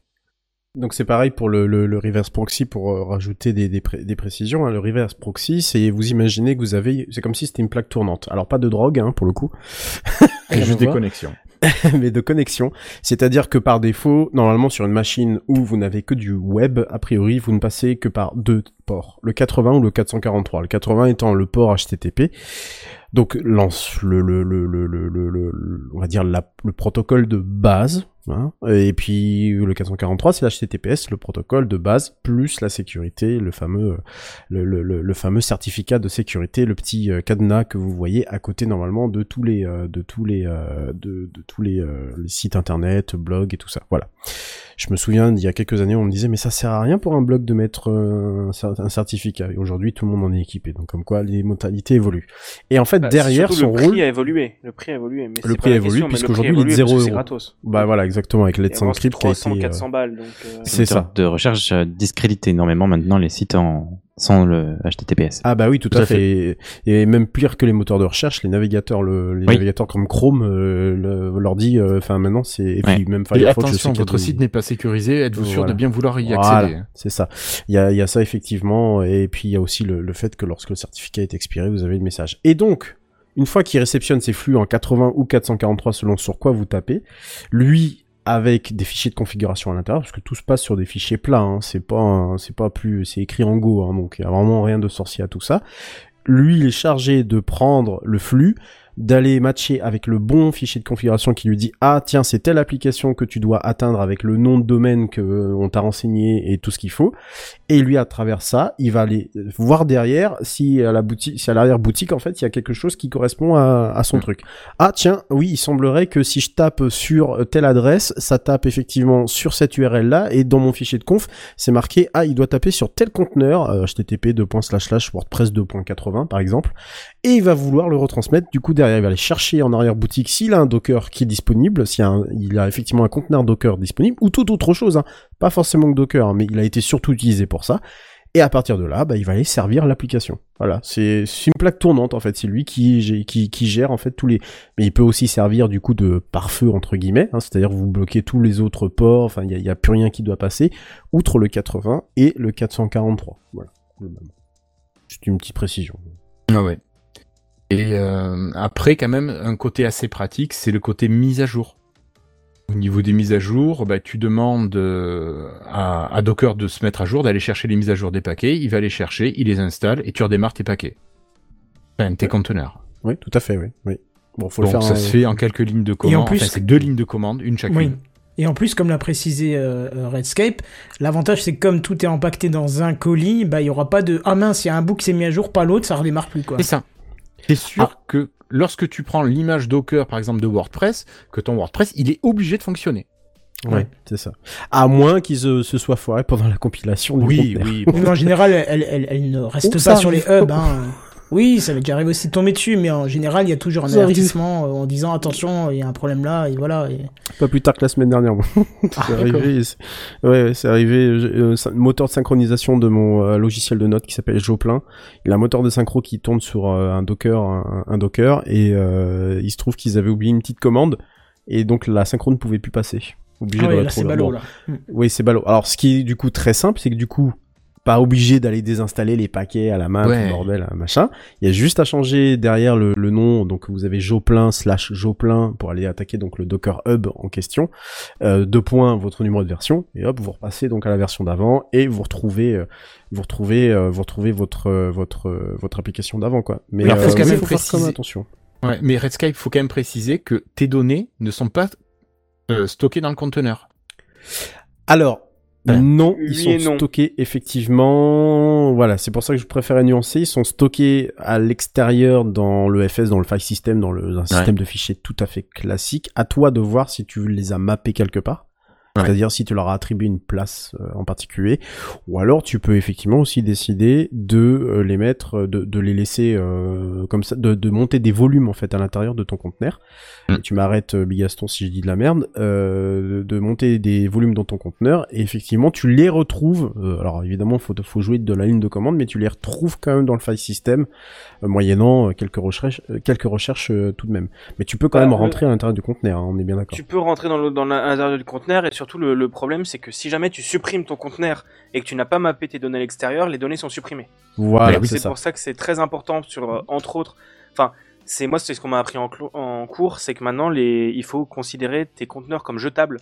Il faut que tu n'aies aucune donnée importante à l'intérieur de tes conteneurs et que mmh. vraiment, bah, pour vous dites ce que vous dites, t'as une mise à jour à faire, tu arrêtes ton conteneur, tu le supprimes. Tu le relances avec la nouvelle mise à jour et il se reconnecte à tes données. Et c'est ça l'importance du coup du, du principe des volumes donc, euh, dans Docker qui en gros permet de... Tu prends le chemin à l'intérieur de ton Docker qui est... Enfin, c'est un genre de sous Linux parce que la, une partie des Docker se base sur, sur Alpine, euh, bref, on s'en fout. Et tu, tu prends ces fichiers-là, tu les remets chez toi et que c'est accessible chez toi et, et voilà. Après, vous précisez un truc parce que c'est vrai que ça n'a pas été dit... mais qui est intéressant aussi, tu l'as vite fait évoquer euh, Redscape, c'est que par exemple une version de, de ton WordPress ne te correspond pas à tes envies, tu veux aller sur une autre version, alors dans l'idéal, comme on faisait avant, on supprimait, on allait télécharger la nouvelle, on l'installait, là il suffit juste d'arrêter le conteneur, changer oui. dans le fichier de config le numéro de la version, voir si vous avez marqué, vous pouvez marquer latest pour dire la dernière en cours, la dernière stable en gros, euh, vous pouvez mettre juste ça dedans, et en fait à chaque fois que vous allez relancer, il va, il va voir que c'est pas la dernière version, et il va lui-même la télécharger sans vous demander quoi que ce soit, et le mettre à la place. Donc ça c'est bien aussi, parce qu'il n'y a pas besoin de se soucier du versionning du logiciel que vous utilisez. Quoi. C'est ça, ce qui est super pour faire des environnements de développement par exemple. Ouais. Voilà. Par exemple. Alors à savoir, on va rajouter un petit truc, à moins que tu voulais dire encore quelque chose, Tirslo. Et... Ouais, juste vas-y, le, vas-y, le petit vas-y. truc, c'est que pour accéder à la machine, euh, alors moi je tourne sur Windows dix à la maison, je suis pas sur onze, euh, mais je suis, je passe je par une Ubuntu euh, dans le W S L pour communiquer avec mon Docker. Voilà. Tu peux le faire euh, en termes. Pourquoi ? T'as pas besoin ? Parce que c'était plus, ouais, non, c'était plus, plus rigolo. Non, en fait. Euh... Parce que S S H il est dans le terminal maintenant. T'es oui, sûr mais que c'est pas que sur euh, le Si, si, il est dans ah, le si, si, terminal. Intégré, il est dans le terminal. D'accord. Par contre, bon. Tu sais, c'est Windows Terminal que t'as sur Microsoft ouais, ouais. Store. Oui, mais, mais, les pour... je... mais les pourris, en fait. Euh, moi, j'utilise toujours la console de W S L quand j'ai des tâches à faire sur un serveur Linux ou n'importe quoi. Quand je veux me connecter en S S H, euh, je peux, je peux pas piffrer le, le, le terminal de, de Windows. Hein, perso, même, même s'il a été refait, il est propre, il contient les derniers trucs, tout ça. Euh, si tu veux, c'est, il y a des mécaniques qui sont légèrement différentes. Quand tu veux faire appel à, tu veux faire des, des L S ou des trucs comme ça, tout à fait classiques. Euh, je me suis déjà fait avoir un demi-milliard de fois, donc maintenant j'utilise W S L. Puis euh, moi, voilà, je suis tranquille, je retrouve ma console Linux et. Euh, Voilà, il n'y a pas de, il y a, y a pas trop de, trop de mélange. Surtout que maintenant, le W S L est mappé avec les lecteurs, euh, les lecteurs, euh, rése- les lecteurs euh, disques et réseaux qu'il y a sur ta machine. Windows. Ouais, ça, ça c'est super pratique. C'est, dans c'est M N T, vrai. Et c'est vachement pratique. Donc en, bah ouais. en soi, euh, quand tu veux faire appel par exemple à une clé S S H pour une clé euh, I D R S A pour par exemple te connecter en S S H sur ton serveur. Euh, c'est ce que j'ai fait, ouais. Ouais, bah voilà, c'est vachement. C'est, pour, là pour le coup, ça a été une vraie avancée par rapport à W S L premier du nom où euh, ils ont vraiment fait un taf monstre pour au moins intégrer ça. Et je trouve que pour aller travailler, pour faire un peu l'interfaçage entre un, un Linux. Si jamais tu veux faire du transfert de fichiers ou euh, via S C P par exemple ou, euh, ton, ou ton Windows, c'est quand même un super truc. Donc oui, je suis assez d'accord avec le coup de la console euh, pour le coup. Ouais. Ouais. Mais là, moi je veux dire lancer le Ubuntu comme ça, c'est euh, ça marche c'est tout bien, seul. Hein. Ouais, hein, et c'est puis génial. Tu te connectes. En fait, c'est c'est marrant parce que t'as ton Ubuntu qui lance mon Debian là-bas et pour aller ensuite dans les Docker. Bon. Alors justement, je voulais, je voulais rajouter un petit truc. Je sais pas si tu as déjà entendu parler de Portainer. Non. Non. Ça me dit rien. Alors, c'est intéressant parce que quand t'as, quand t'as quelques conteneurs qui tournent sur ta machine, euh, au bout d'un moment, euh, tu peux avoir oublié les, les ports, tu peux avoir peut-être des besoins un peu particuliers en config de, de network ou autre chose. Et, ouais. euh, bah, si t'as pas envie de tout rentrer dans les fichiers de conf et de devoir tout relancer à la main et tout, tu peux installer un petit truc qui s'appelle euh, Docker Portainer. Donc, c'est un, c'est un paquet euh, Docker euh, qui, en fait, te gère une interface graphique euh, complète. Qui va permettre d'éditer tes fichiers de config pour les Docker, euh, pour les autres euh, conteneurs du coup, euh, qui va te permettre de gérer les ports, de, de d'agir très facilement sur le réseau parce que il y a une, un sous-réseau en fait dans Docker qui peut être très intéressant d'utiliser euh, pour euh, segmenter les réseaux entre eux. Euh, il y a des choses extrêmement complexes qui peuvent être faites dans les fichiers de config et qui peuvent être faites très simplement au sein de l'interface. Euh, voire même installer des paquets directement à travers cette interface, euh, ce qui peut être intéressant aussi. Donc si tu as l'envie de complexifier un peu ton truc, mais d'avoir une maîtrise plus facile après par la suite, euh, Portainer, c'est pas mal. Euh, ça ça ouais. s'utilise pas mal, quoi. T'écris ça comment, Portainer ? euh, P O R T A I N E R S, je crois. Je sais pas si il y a le S à la fin ou pas. Non, il n'y a pas de S. S. Okay. Portainer point i o, si tu veux le site. Voilà.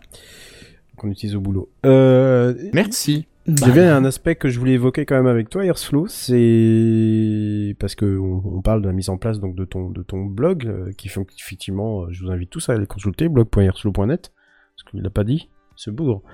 On va le rajouter euh, dans la description de l'épisode. Hein. Ouais, ça serait pas mal. Euh, qui tourne bien ce WordPress, moi j'y suis et effectivement il tourne très bien. Euh, petite question au niveau de la sécurisation. Parce que effectivement, on n'est pas Google, on n'est pas, on n'est pas Apple, on n'est pas toutes ces grosses sociétés, on est des petits particuliers. Est-ce que tu as mis en place des choses en particulier par rapport à la sé- sécurisation de ton Alors, serveur? Alors j'ai un pare-feu ouais, J U F W qui tourne euh, sur la machine, et après les mots de passe qui sont euh, longs, gros. Voilà, enfin pardon, les phrases de passe. Des grandes phrases de passe. Ça fait longtemps et... que je suis passé aux phrases de passe. Je trouve et ça puis... plus facile à utiliser que les mots de passe finalement. Ah oui, c'est carrément plus simple, c'est carrément plus facile. Et pas de euh, pas de choses comme euh, fail to ban. S S... connexion ouais, fail to ban, connexion S S H par, euh, par U- clé. U F W le fait hein, normalement. Ah bon, euh... il le fait. Ah d'accord. Alors il oui. Alors, il filtre, mais il ne banne pas si jamais tu as des, des brutes qui essayent d'attaquer ton serveur. Euh, le ban, je me, enfin, je sais plus. Il y a un truc. Euh... Ah ouais. Euh... Ah bah ça a peut-être changé. Faudrait ouais. que je vérifie. Ça commence à dater. Je suis pas revenu sur cette partie. Et... D'accord. Okay. C'est plus très frais. Oui, l'inconvénient, c'est que quand tu ne joues pas avec ces outils pendant quelques semaines, tu as vite tendance à oublier deux, trois détails. Il oui. faut que tu te replonges dans tes notes pour être sûr de, que tu as ouais, bien tout fait. Euh... De... Ouais. Ouais. C'est, c'est ça, bon. J'ai mon petit cahier avec euh, tout ce que je fais. Euh... Des fois, c'est fastidieux. Oui, ouais. Mais le, le, ce qui est très drôle, c'est que Docker, tu l'apprends vraiment en l'expérimentant, euh, en essayant de mettre des configs en place euh, de plus en plus complexes, c'est et ça. C'est assez drôle. Ouais. Quoi. Ouais. Je, je, me, je me souviens très bien, à l'époque où j'avais commencé à jouer avec Treffic, je crois que c'était en deux mille dix-sept, c'est, c'est, c'est grâce à P O F, euh, rendre à César, ce qu'il y a César, c'est P O F, euh, donc P O F Magic Fingers, qui gère PodCloud, qu'on salue, euh, qui, qui est un habitué euh, ici, qui, est un habitué ici, qui euh, salue P O F, qui, euh, je sais plus pour quelle raison, parce que j'ai toujours bricolé du serveur, je crois, d'aussi longtemps que je me souvienne, euh, peut-être depuis deux mille dix, deux mille onze, un truc comme ça. Je, depuis mon premier podcast, je crois qu'on a toujours bricolé du serveur. Et, euh, et je cherchais un truc, euh, je voulais toujours chercher un truc plus moderne. Et je suis rentré euh, dedans. Au départ, j'ai trouvé ça imbitable. La documentation euh, pff, à vomir. Euh, je ne savais pas quoi faire. Enfin, je jouais en fait avec des concepts qui, qui étaient trop gros pour moi. Et en fait, j'ai passé des nuits, des nuits, des nuits, des nuits. C'est peut-être pour ça que j'ai divorcé aussi. Ah ouais, c'est peut-être pour ça. euh, j'ai passé des nuits, des nuits, des nuits et beaucoup, beaucoup trop de nuits euh, à, à tenter ça sur des, des V P S, des petits V P S que je louais. Euh, que je louais ou alors euh, les, les, les machines que j'avais chez moi et tout ça, jusqu'à euh, à avoir en fait une configuration à peu près euh, correcte et à lancer le, le, le truc, et c'est ce qui m'a, m'a amené en fait assez logiquement à mon métier d'aujourd'hui même, hein, je dirais. Mais euh, il faut passer beaucoup et parfois beaucoup trop de temps pour euh, arriver à, à quelque chose, surtout qu'en deux mille dix-sept il y avait peut-être moins de documentation, c'était moins foison, c'était moins Docker sexy, moins d'actualité. Docker était bon, il était il était déjà mature, disons, mais c'était pas trop le problème. C'était Treffic qui était qui basculait en version deux, parce qu'à l'époque il y avait une version un qui changeait pas mal de choses, notamment dans l'écriture de certaines règles. Euh, et euh, je sais que P O F, je sais pas si P O F aujourd'hui fait encore tourner PodCloud grâce à Treffic, il me semble si, que si. oui. Voilà. C'est, euh, tout est sous Treffic et derrière c'est que des conteneurs Docker. Là, il faut, voilà. faudrait, faudrait juste aussi apporter une information en plus pour, parce qu'on on vulgarise et on se tourne vraiment pour ceux qui sont un peu bidouilleurs mais pas trop, qui voudraient se lancer là-dedans. Euh, il y en a quand même beaucoup parmi vous qui ont euh, des N A S à la maison, euh, du Synology, du QNAP ou autre chose. Euh... Ou des Freebox. Ça marche euh, aussi, Delta. Elle, Delta. Ouais, mais elle, elle, peut-être qu'elle fait, ouais, je sais pas. La Delta, c'est pas, peut-être c'est qu'elle le fait. Mais il y a Delta, des reverse proxy qui sont intégrés à, à vos N A S, donc c'est intéressant de les exploiter parce que tout est en, tout est en interface graphique et en gros ça se résume à, à remplir trois champs et à, et à valider le truc, quoi. Donc, euh, mmh. donc voilà, quoi. Je te confirme, tu m'en avais parlé pour moi, la configuration perso, j'étais un peu en flemme euh, de tout mettre en place. Bah finalement, euh, je ne regrette absolument pas, ça fait des U R L propres déjà. Ah oui, oui, oui, oui. Hein. C'est t'as monumental ça, hein. À quel point ça fonctionne facilement pour ceux qui n'ont pas envie de se prendre la tête ou qui ont déjà du matos. T'es fier après, tu te dis, euh, wow, ouais. c'est, c'est mon nom de domaine, je tape directement classe, chez c'est moi. Ça, c'est ça. C'est priceless, quoi. J'ai une question pour toi, Airslow. Oui. Euh, depuis, euh, de, de, de, alors là, il y a eu ton blog, effectivement. Euh, j'ai observé aussi que t'étais quand même aussi pas mal sur Mastodon. Okay, euh, donc je m'attends bientôt à ce que tu lâches euh, les Microsoft, enfin Windows pour Linux, mais alors pourquoi euh, est-ce que tu as choisi, il euh, euh, y a forcément une démarche derrière, pourquoi tu as choisi euh, comme ça d'héberger ton blog déjà premièrement, et, et, et pourquoi un peu ce, ce, ce décalage, ce pas de côté par rapport au, au numérique euh, grand public, euh, classique, de, grand, en fait, de grandes plateformes et de silos de données? Alors, Euh, pour remettre dans le contexte, deux mille dix-sept, deux mille neuf, deux mille dix, je, j'avais deux machines sur lesquelles je tournais à la maison. J'avais une Debian sur laquelle je travaillais. Et c'était l'interface graphique en deux mille sept, c'était moche. C'était moche et c'était pas très développé. euh, et j'avais un Windows pour jouer. D'accord ? Euh, j'ai fait ma crise anti-Windows à cette période-là.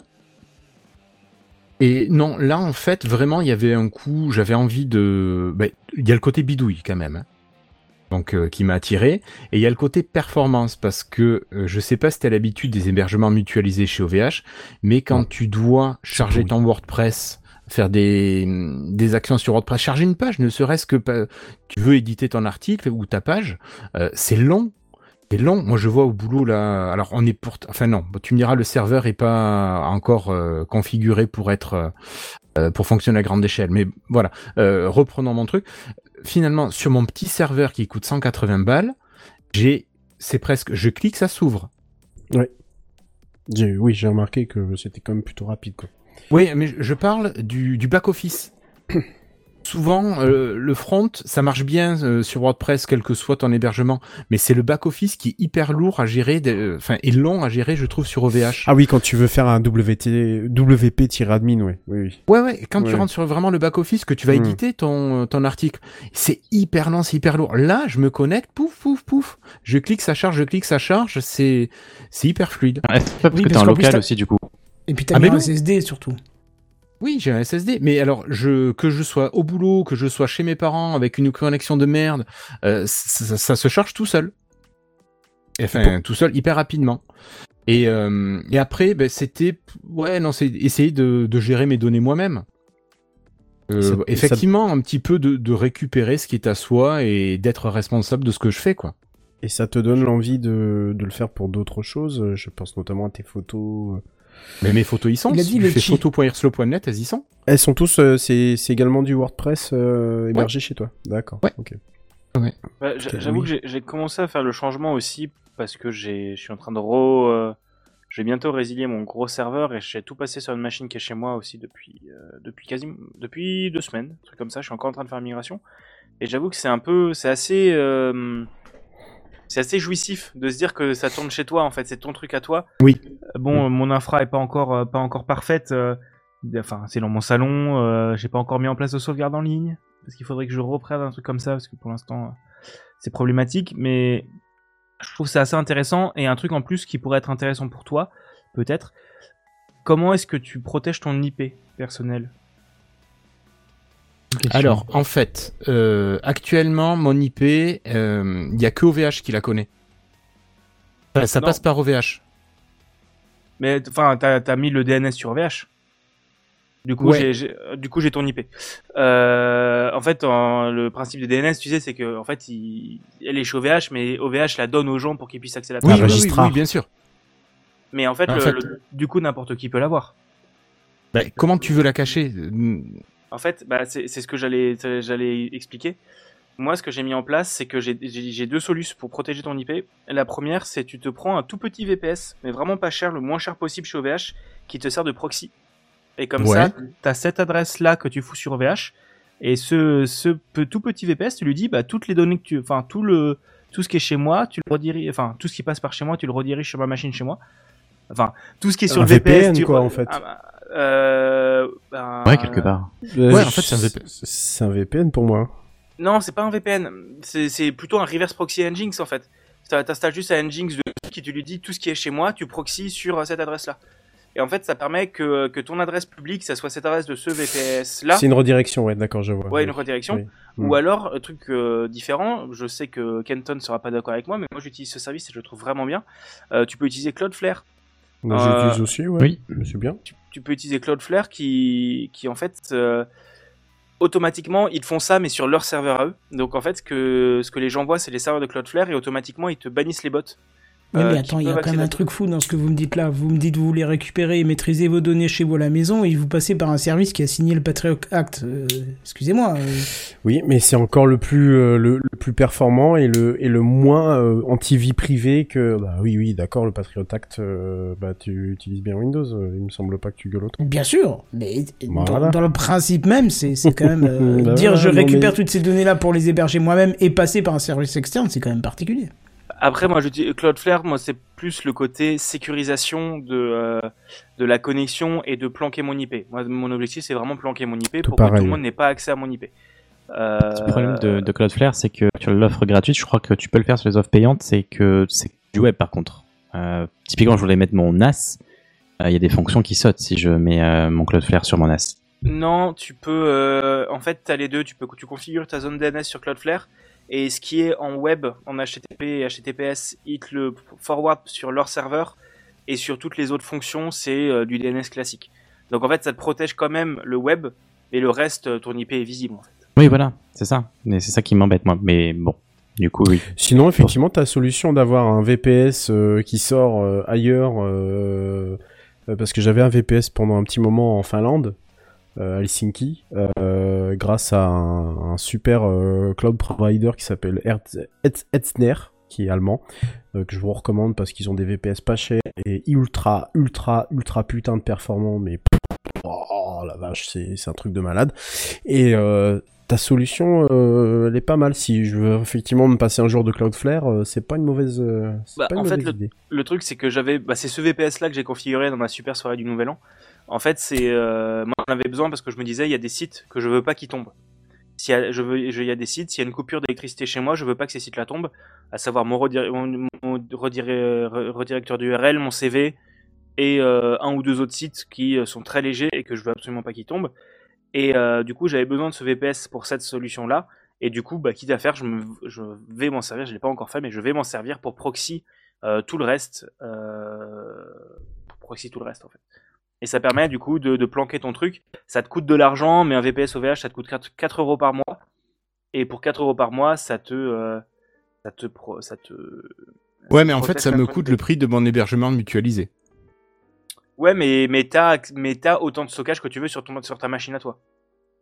En bah, fait, pour ça, un ça, blog, ouais. T'as jamais la saturation d'un hébergement. Euh... Ouais, non.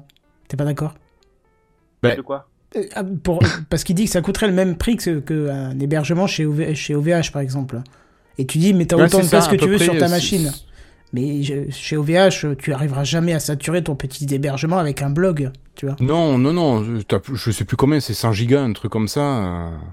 Voilà. Avant d'avoir cinq gigas de blog, bon, même, même si les photos, ça pèse, il y a un moment... Euh... Ouais. Bah, après, moi, je suis, je suis dans cette, cette optique-là, parce que tu vois, sur mmh. mon NAS, j'ai six cents... Enfin, sur mon serveur, à la maison, j'ai six cents gigas, quoi. Et six cents gigas, je les fous pas... Je les fous sur mon serveur, parce que j'ai deux téras, mais je paye pas quatre euros. Mon serveur que j'ai chez... chez qui me suffit... Je le paye quasiment vingt par mois, euh, et j'ai deux téras. Alors, c'est une grosse machine, ça fait tourner YouPod et tout ça, c'est un, c'est un gros P C. Mais, euh, mais voilà, je, je me dis que c'est quatre euros par mois, ça m'évite, ça me planque mon I P, donc c'est pas, enfin euh, c'est quatre euros qui sont euh, pas trop mal dépensés à la place de vingt. Tu vois, je, moi, je vois le rapport. Euh, avant je payais vingt, maintenant je paye quatre. Ouais, mais moi, si tu veux, je te dis, c'est que si je dois payer autant que ce que j'avais avant, autant que je l'héberge pas chez moi, parce qu'en plus, oui, ça me coûte sûr. De l'électricité. Tu vois, bien c'est sûr. Après à, à voir euh, dans la durée. Et puis je suis pas sûr qu'il y ait un danger à avoir son I P exposé en fait. Euh, si tu sécurises correctement derrière. Surtout, euh... surtout que l'I P de toute façon elle se fera attaquer comme une comme un bâtard en permanence. Bah oui, surtout que je suis désolé. Alors je peux pas faire le test parce que j'ai une config réseau euh, complètement verrouillée de machin. J'ai plus rien qui sort et qui rentre. Euh, voilà. Il faut que j'active des choses pour pouvoir faire des tests. Mais je pense qu'avec un traceur, tu ressens Cloudflare, euh, ton traceur, t'auras l'I P destinataire du site. Euh, je pense qu'au bout d'un moment. Le code Cloudflare ? Non, non, tu l'as pas. Ah bon. Ça dépend si tu coches le nuage ou pas en fait. D'accord. Oui, si tu coches le nuage, tu l'as pas. Ça passe que par les serveurs de, de Cloudflare. T'as juste l'adresse de Cloudflare. Et si, t'y as, et si tu accèdes à l'I P que tu reçois, en fait ils te disent non, ceci est un serveur de Cloudflare, tu ne peux pas y accéder si tu ne accèdes pas depuis un site. Et c'est quoi le, le service de Cloudflare qui gère ça ? euh, Cloudflare. Je sais pas. Ouais, c'est vraiment le truc service. De base en fait. C'est, c'est t'as la partie D N S après tu règles ouais. tes petits nuages. Ouais. Ok, bah écoutez, on aura appris euh, quand même pas mal de choses. Euh, donc, euh, Herschel, est-ce que tu conseilles aux gens de, de se lancer euh, euh, s'ils n'ont pas trop de connaissances, mais quand même un peu ? Alors, s'ils n'ont pas trop de connaissances, euh, s'ils ont du temps, oui. Oui, parce que ça s'ils demande ont du de, temps de, et de la des... patience, oui. Ils ça, peuvent. Ça demande d'éplucher les docs quand même. Hein.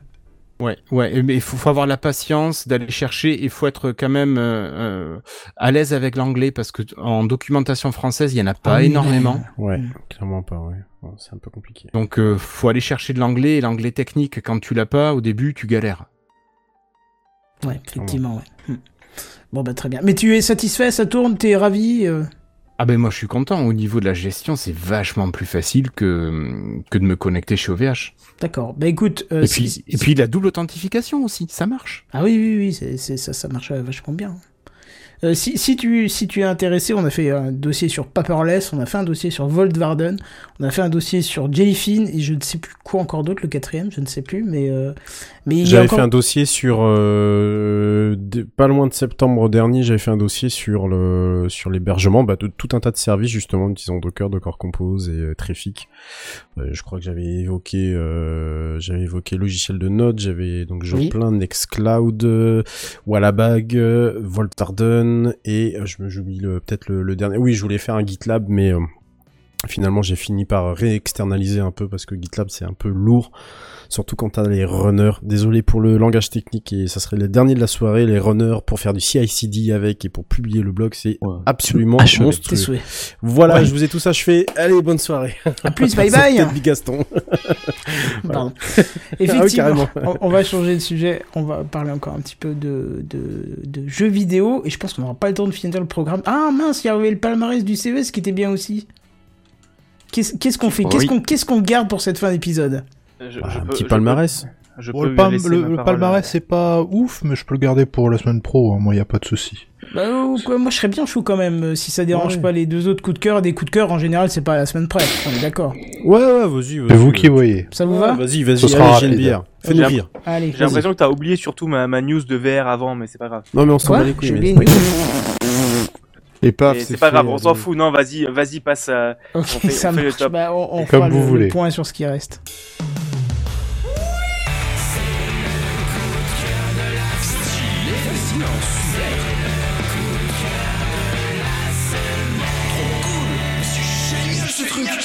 Surtout qu'en plus, je me suis trompé de. de, de, de... Eh, je comprends rien là. Mais non, j'aime beaucoup le dire, tu t'es planté là, c'est pas le bon truc là. C'est moi qui me trompe, c'est le truc inutile de la semaine, pardon. Le truc inutile de la semaine. Le truc inutile de la semaine. Le truc inutile de la semaine. Le truc inutile de la semaine. C'est le, c'est le cinq jingle à la suite. Allez.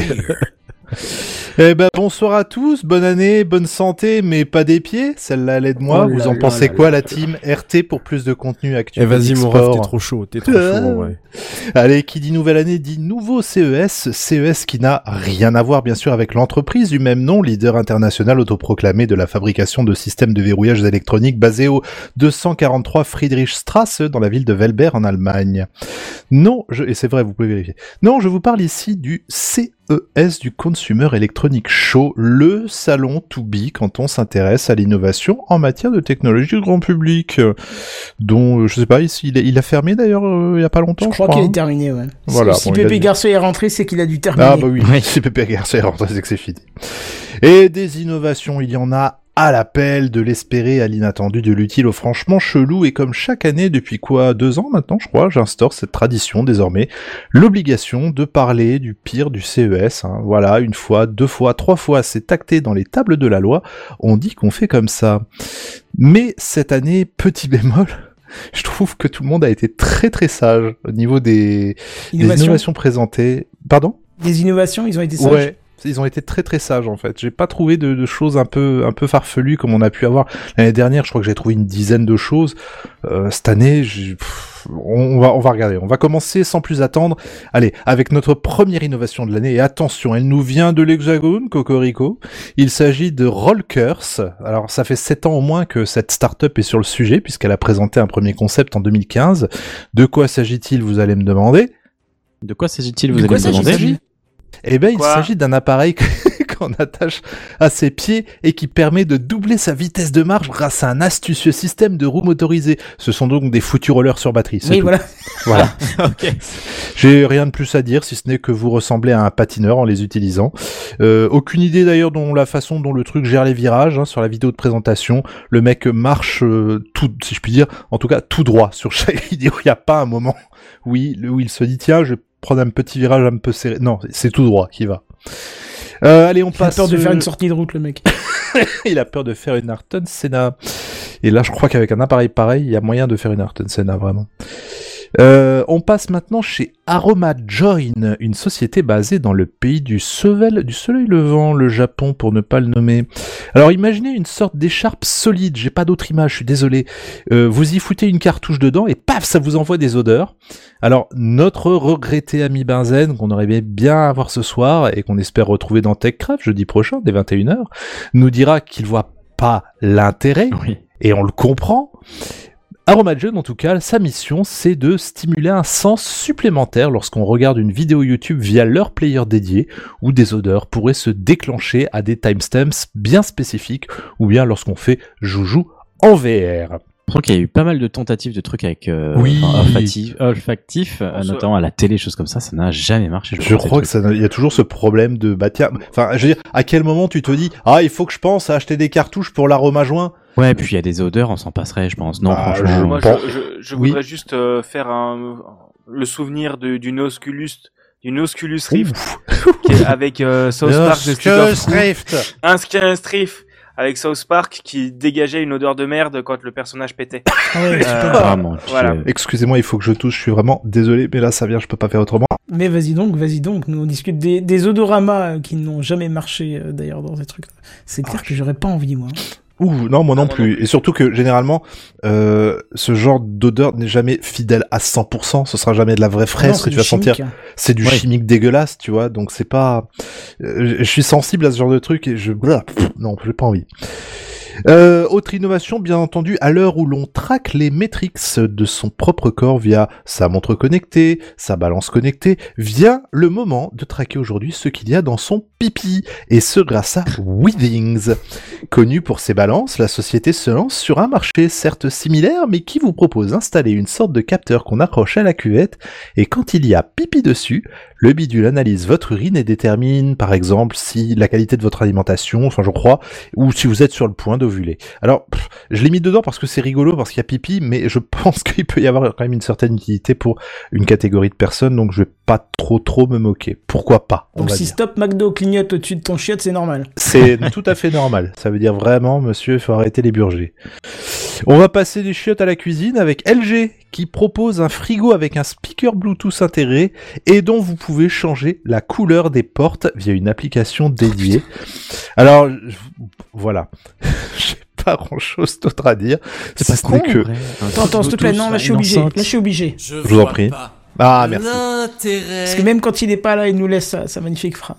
Ah, moi, je et, vois et là, je, je pense à un dernier truc. On est... Oui, alors l'enceinte, évent... oui, éventuellement, pourquoi pas. Tu veux te mettre un peu de musique dans la. Why not? Mais le coup de changer les couleurs des. Ah oui. Ah, la couleur, ça sert à quoi? On a tous des photos, des notes, des machins sur le ben, frigo. Tu sûr, vois jamais hein. la couleur non, de ton frigo. Non, le frigo, il est intégré, donc tu vois la porte du placard. En plus, voilà, tu vois. Donc, euh... D'ailleurs, j'ai vu aussi euh, passer une histoire de, je crois que c'était B M W ou non, c'était Hyundai, je sais plus. Qu'après, un constructeur automobile qui a présenté une voiture qui peut aussi changer de couleur. Ce qui ne marchera jamais puisque sur ta carte grise il y a la couleur du véhicule donc... Exactement. Et j'avais vu encore une autre chose et je l'ai pas noté dans mon conducteur. Si voilà, c'était ça hein. Alors ça, j'ai pas la marque par contre et je m'en excuse. euh, Aujourd'hui euh, Twitch hein, bien connu, euh, au départ c'était que streamer des jeux vidéo et puis ça s'est élargi à tout un tas de domaines, euh, du talk show jusqu'à la cuisine. Et eh bien la cuisine, parlons-en et restons-y hein, après L G, puisque cette marque a sorti, enfin, compte sortir un four avec une webcam intégrée à l'intérieur du four afin de pouvoir streamer vos petits plats qui sont en train de cuire. Franchement, moi je dis j'achète. Hein. C'est pas vrai. Mais le pire, c'est que tu te dis à un moment, il y a deux gars qui se sont dit on va sortir l'idée qui va nous rendre riches, quoi. Ils se sont dit mais ça, c'est pas con. Bah, après, après, moi je peux rajouter un petit truc. Est-ce que tu as vu la télé sans fil ? Alors oui, mais je me suis pas intéressé à ça. Okay. Mais je, vas-y, je t'en supplie. Ah oh bah je me souviens plus, j'ai vu un article passer, mais genre une télé sans fil avec deux heures de batterie maximum. Mais euh, non euh, sans câble, et oh, euh, qui coûte genre cinq mille balles. Eh bah j'achète. Résolution de merde. Euh, bah, donc euh, vraiment, t'es, t'es en mode les gars, vous avez rien compris. C'est, c'est vraiment c'est un iPad moche. En sept cent vingt p. Ouais, c'est à peu près ça. Ça a la taille, ça a la taille d'une grande télé, mais c'est, c'est sans câble. Et euh, ça, ça, ça sent encore le délire de riche. Comme... Non, je veux pas. Ça n'aille pas d'ultra en fait, c'est ça. Ça n'aille pas d'ultra. Ouais, avec un écran moche, donc c'est pas un iPad. Il n'est pas tactile oui, certainement. Ouais, ça, il n'est pas tactile. Bon, voilà, voilà. En tout cas, un, étonnamment, un C E S assez sage cette année. Et j'ai vu des innovations, d'autres innovations un peu cheloues. Et ben, je les ai pas intégrées là-dedans, je les ai pas retenues parce qu'en y pensant, elles peuvent avoir une véritable utilité pour une partie de la population. Je pense notamment à ces coussins anti-stress qui se gonflent et se dégonflent alternativement, ou à un landau qui berce le moutard automatiquement. Mais bon, je trouve ça peut-être un peu, on va dire, pour des gens qui n'ont pas la possibilité peut-être de secouer le landau. Tu, tu as vu qu'il est aussi motorisé et qu'il peut avancer tout seul, mais seulement quand le bébé n'est pas dedans. Hein. Ok. Ça, parce que je l'ai vu cet article-là. Ouais, mais, et mais, c'était ça, mais ça, bon. ça se débranche. Ça, au pire, c'est un capteur, ça se débranche. Oui, oui. Tu peux faire des bons Mario Kart après. Mario mais... Kart de bébé. Eh hey, bébé, trois cent soixante, allez. Frappe à main. Voilà, du coup, bon, bah, je suis un petit peu déçu de l'édition de cette année, mais ne vous inquiétez pas, je serai de nouveau au rendez-vous pour l'année prochaine. Bah écoute, ça sera au top. Avec plaisir. Euh, dites-moi, est-ce qu'on termine quand même par la news gaming que j'ai sucrée à notre cher Bigaston, ou on remet ça la semaine prochaine ? C'est vous qui voyez. On peut le faire. Ça dure cinq minutes, on y va ou on y va pas? Airslow. Allez, vas-y Bigaston. Ah bah écoute, c'est parti. Bigaston. C'était les news gaming et on terminera là-dessus. Les coups de cœur seront pour la semaine prochaine. Let's go. Et voici les news gaming. News gaming. Les news gaming. Les news gaming. Gaming. Voilà. Ah oui. On va parler de jeu, quoi. Bigaston. Ah oui. Ah bah, ah, oh, il m'a dit mon nom, il m'a dit mon nom. La reconnaissance. Ah putain, il se souvenait de moi. Doucement gamin, doucement gamin. Faut que tu plantes tes cachets, toi, nouveau. Ouais, c'est, hein, ouais, c'est ça. Un peu et, énervé et c'est, quand même. Et c'est pile à ce moment-là que ma webcam perd le focus. Mais bref, on s'en fout. euh, c'est pas grave. J'adore vraiment la magie du direct qui marche jamais. Bref, c'est pas grave. Euh, du coup, on a parlé de réalité virtuelle avant, et eh bien je vais continuer de, de, de tenir ma carte de fanat de la réalité virtuelle dans cette émission, euh, parce que euh, j'aimerais bien, euh, j'aimerais bien dépasser euh, mon, mon cher ami G N B R là-dessus, mais bon, c'est pas grave, je, je pense que j'arriverai jamais à son niveau. Oh, attends, on parle à un futur développeur hein, de jeu, excusez-moi, alors là, je, moi, je, tout, tout mon respect vous avez. Écoute, Écoute euh, je vais en parler dans cette... Dans oh là, malheureux, malheureux, coupe ta cam, s'il te plaît, coupe immédiatement ta cam. Ah ouais, je coupe ma cam. Coupe, coupe, ça coupe, coupe, coupe, coupe, ferme. Il y a double son qui revient, c'est horrible. Ah, je croyais ah. qu'il était tout nu. C'est mieux comme ça? Voilà, c'est mieux, merci. Non, non, pardon, j'ai, du coup, j'ai F cinq en même temps. Désolé, vraiment désolé. Euh, du coup, euh, pendant ces vacances, après avoir développé quelques jeux vidéo, euh, puisque avant les vacances, j'avais, j'ai, j'ai, on a sorti des jeux avec, euh, avec des copains pour les cours, dont un super jeu de course de roller dans un, dans un parking souterrain. Euh, j'ai enfin pu rechausser mon casque de réalité virtuelle. Et sur ce casque, j'ai installé un jeu développé par Resolution Game. C'est eux qui ont développé pas mal de jeux V R, euh, dont certains que j'ai bien aimés, comme Blastoon, Cookout, Angry Bird V R. Enfin, j'ai mieux aimé les deux premiers que le dernier que je n'ai pas testé. Euh, soit dit en pas, enfin, ça s'entend. Et ils viennent de sortir un jeu qui s'appelle Spatial Ops. Euh, spatial comme, euh, non pas spécial, mais spatial comme l'espace, qui est juste incroyable, je trouve, euh, en termes de technique. En gros, c'est mon rêve éveillé depuis que je sais qu'il est possible de développer des jeux avec le pass-through de l'Oculus Quest deux. Donc en gros, pour ceux qui ne connaissent pas le principe du pass-through, c'est en gros utiliser les caméras infrarouges qu'il y a sur le casque, qui n'étaient pas prévues pour ça à la base, pour faire de la réalité augmentée. Euh, le pass-through de l'Oculus Quest deux est un peu dégueulasse, il a plutôt en quatre cent quarante-quatre p noir et blanc un peu chum, mais euh, le, le, le, le pass-through de ce qui devrait être l'Oculus Quest trois et de ce qui est l'Oculus Quest Pro est en couleur K K H D, donc techniquement ça marche bien mieux. Et l'idée c'est que c'est un jeu de tir à la première personne I R L. Euh, tu commences par, euh, tu commences, donc en gros tu, tu mets le casque, tu arrives dans le jeu, tu vas commencer par calibrer ta salle en allant te mettre dans un dans un coin pour poser le, le, le comment ça s'appelle, l'origine de ton repère et de ton monde. Et ensuite, tu vas dessiner ta carte. Donc, tu traces les murs de ta, de ta pièce. Tu rajoutes tes objets physiques, donc ta table, ton canapé ou des choses comme ça, en dessinant bien la hauteur qu'ils font, ce genre de choses. Et ensuite, euh, tu vas pouvoir placer des caisses de munitions. Tu vas pouvoir casser, placer des barricades, un point de spawn, ce genre de choses. Euh, et ensuite, tu as différents modes de jeu comme du capture the flag, du contrôle de points, du, euh, du euh, team deathmatch, du euh, free for all, ce genre de choses, des trucs un peu classiques qu'on a dans les F P S. Mais ce que je trouve impressionnant, c'est que le jeu prend en compte les obstacles que tu as dessinés pour ne pas faire apparaître les ennemis devant par-dessus. Donc euh, c'était quelque chose qu'on avait déjà en réalité augmenté, donc euh, tu sais, tu te dis, bah tiens, je vais passer derrière le mur, et t'as juste l'ennemi qui devrait être cinq mètres derrière, et bah qui est devant le mur. C'est un peu con, et ça, ça c'est, c'est pas étonnant que ça marche comme ça, mais là, ça marche assez bien. Je jouais chez mes grands-parents, j'ai tracé la salle, la table de ping-pong qui était au milieu, et bien j'avais vraiment les ennemis coupés en deux, je voyais pas leurs pieds, quand je n'étais pas censé voir leurs pieds. C'est tout con. Mais honnêtement, ça marche assez bien. Euh, c'est déjà euh, très impressionnant avec juste du noir et blanc, et c'est, et c'est en plus une bêta face à des ennemis un peu teuteux, et surtout qui te spawnent dans le dos ces bandes de bâtards. Euh, mais tu peux complètement jouer en ligne, entre guillemets, avec d'autres casques présents dans ton espace de jeu, donc on peut clairement imaginer un genre de laser game disponible pour tous, pour rien, puisque le jeu est gratuit, avec des copains sur Quest deux ou Quest Pro. Euh, mais sur Quest Pro ou Quest trois avec le pass-through en couleur, ça doit être insane, mais il faut vraiment de la place. Désactiver le Guardian, donc qui est le, le système euh, intégré à Oculus qui évite que tu ailles t'éclater dans ton mur en mettant des jolis petits murs, faut le désactiver, et quand tu le désactives, t'as bien Oculus qui te fait wow wow wow wow wow, tu veux vraiment faire ça ? on décline toute responsabilité. Genre vraiment, tu sais, c'est... Euh, c'est euh, pose ce pistolet, Francky. Vraiment, c'est, c'est, c'est fais pas le con. Et, euh, et ça s'installe via SideQuest, donc qui est un store alternatif, puisque comme le Quest, c'est, euh, c'est, un, c'est un software Android, tu peux euh, installer des jeux depuis, euh, depuis le P C directement en branchant ton casque à ton, à ton ordinateur. Euh, Euh, je, je, je peux rajouter un tout petit truc. Vas-y. Parce que c'est vachement intéressant. J'aime bien ce genre de, effectivement, de jeu qui tire parti de l'espace dans lequel tu te trouves. C'est vrai que d'origine, euh, le Guardian est plus là pour te te, te protéger de, de te cogner dans, dans un mur ou quoi. Mais on va dire l'espace virtuel dans lequel t'évolues, il peut être immense. Il y a un autre jeu qui est sur SideQuest que je sais pas si tu as eu l'occasion d'y jeter un œil, qui s'appelle T for God, le T pour les oui. dieux. Tu l'as, tu vois de quoi je parle ? Ouais, ouais, ouais, ouais. Et tu, tu l'as testé ? Ouais. Et c'est incroyable. Bah, il faut que tu expliques le... ce que c'est alors. Parce je, que je voudrais, nous, je voudrais nous, juste avoir ju- juste son, son avis, juste, et je vais l'expliquer, mais juste vo- avoir ton avis là-dessus. Bah, j'avoue que ça m'a moins bluffé parce que j'ai joué à Eye of the Temple juste avant, qui m'avait plus bluffé parce que l'espace est plus grand. Oui, c'est différent encore. Alors, T for God, pour être très rapide là-dessus, euh, par exemple, mon bureau n'est pas très grand, euh, donc mon Guardian n'est forcément pas grand non plus, euh, la zone dans laquelle j'évolue, mais le jeu va générer un niveau, euh, euh, donc c'est une sorte, c'est un F P S, hein, il va générer un niveau uniquement dans l'espace dans lequel tu peux physiquement évoluer toi en tant que personne. C'est-à-dire que tu vas te retrouver dans un petit couloir, et tu vas avancer au bout de ce petit couloir qui, est, qui fait la taille de ta pièce. Hein.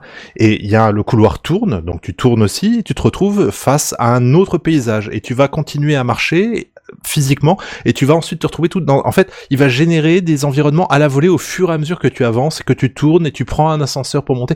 Mais tu bouges vraiment physiquement tes petits petons dans la pièce. C'est assez compliqué à expliquer, mais euh, si vous pouvez regarder sur YouTube, je trouve le concept assez fou, en fait. Le fait de pouvoir générer vraiment des des environnements vraiment à la volée. La pièce, quoi. Voilà, c'est ça, sur la grandeur de ta pièce. Ce serait top va... dans mon couloir euh, qui est super. Je long. te jure, je te jure, même dans ton couloir, dans oh, dans ton gymnase là. Oh, mais carrément, ce serait fou. Hein. Oh là là. Je t'attends toujours. Bah, hein. Ah, avec bah, plaisir. Là pour euh, pour Spatial Ops, j'ai joué du coup dans la grange et dans le, la pièce d'à côté de chez mes grands-parents, donc qui est plutôt un es- qui était un espace assez grand. Et encore, c'était un espace assez petit. Pour ce jeu, en fait, c'est grand pour de la V R, mais c'était petit pour ce jeu, comme tu te déplaces que en vrai. Mais, euh, mais je pense que dans un gymnase, ça doit être chouette, et on est en train d'essayer d'organiser ça à l'école avec tous les possesseurs de Quest deux pour se faire un genre trois contre trois dans l'immense atrium de l'école. Euh, ça peut être assez rigolo. Filmez mais... ça, par pitié, je vous en supplie. Ah bah ça, ça sera fait, t'inquiète pas. Mais il est vrai que tout ce qui est réalité augmentée, je commence à vraiment y réfléchir, et c'est possible que... enfin. Dans l'école, euh, là, on va bientôt partir sur un projet de trois mois où on doit développer un jeu, et j'ai bien envie d'essayer de pitcher avec une amie un jeu, euh, un jeu de city builder en réalité augmentée sur une table. Complètement. Voilà. Donc ça, sera, ça sera peut-être notre pitch qu'on va peut-être développer plus tard. Et j'ai une deuxième toute petite news euh, qui est écrite, donc je vais pas la blater plus que ça, mais Oculus arrête le support du Quest un via un tout petit mail envoyé aux possesseurs du casque. D'ici deux mille vingt-quatre, il n'y aura plus de mise à jour de sécurité. À partir du cinq mars deux mille vingt-trois, il ne sera plus possible de rejoindre des groupes ou même l'accueil Meta Horizon. Ce qui est vachement con, euh, c'est que j'avais testé avec un possesseur de Quest un qui est pof, hein, et que ça marchait juste nickel. Donc vraiment, c'est juste, ils disent « Oh, non, non, marre, take shutdown euh, ». Donc vraiment, ils décident de kill un truc comme des sacs après seulement quatre ans d'exploitation du casque. Bon, on peut s'attendre à ce que le Quest trois arrive bientôt, mais bon, avec l'augmentation du Quest, euh, du Quest deux et le Quest un qui coûtait déjà quatre cents balles à la sortie, bon, c'est un peu, un peu du foutage de gueule, mais on sait pas trop si du coup les possesseurs de Quest un vont pouvoir encore jouer en ligne ou pas, parce qu'une partie des fonctionnalités en ligne se basait sur euh, ce système de groupe. Bon, les utilisateurs de Quest un ne pouvaient plus jouer au dernier jeu disponible, enfin, il y a certains jeux, ils pouvaient juste pas jouer, parce que bon, je pense des histoires de perf aussi, mais voilà. Mais, euh, mais c'est ouais, assez mais dommage. Que c'est dommage, tu vois, parce que par exemple, c'est le genre de casque, le un, je l'ai filé à mon père, qui habite à, en Normandie, et on avait plaisir de se retrouver tous les deux pour faire une partie de golf ou des trucs comme ça, tu vois, des, sur des jeux qui sont pas demandants, mais ouais. On pouvait se retrouver et physiquement être ensemble, tu vois, et ça, je trouvais que ça, c'était vraiment super ce type d'appareil pour rapprocher les gens. Et là, de se dire d'un seul coup, eh ben, niquez-vous, je suis un peu fâché. Ouais, je suis, je suis assez d'accord. Je trouve ça un assez mauvais move de la part de Bravo. Facebook après l'augmentation. En plus, cet été, du Quest, euh, du prix du Quest deux de trois cent cinquante à quatre cent cinquante euros, mm. euh, bon, qui a, qui est repassé à trois cent cinquante pendant le Black Friday, mais c'est quand même ultra cher. Et euh, le Quest Pro qui coûte genre mille huit cents balles, oui, voilà. Et que j'espère faire acheter à l'école pour le projet de City Builder V R. parce que c'est pour le travail. euh... C'est pour la science, monsieur. C'est pour ouais. la science. Mais, mais du coup, voilà, j'en ai... j'ai fini mon actu. Euh...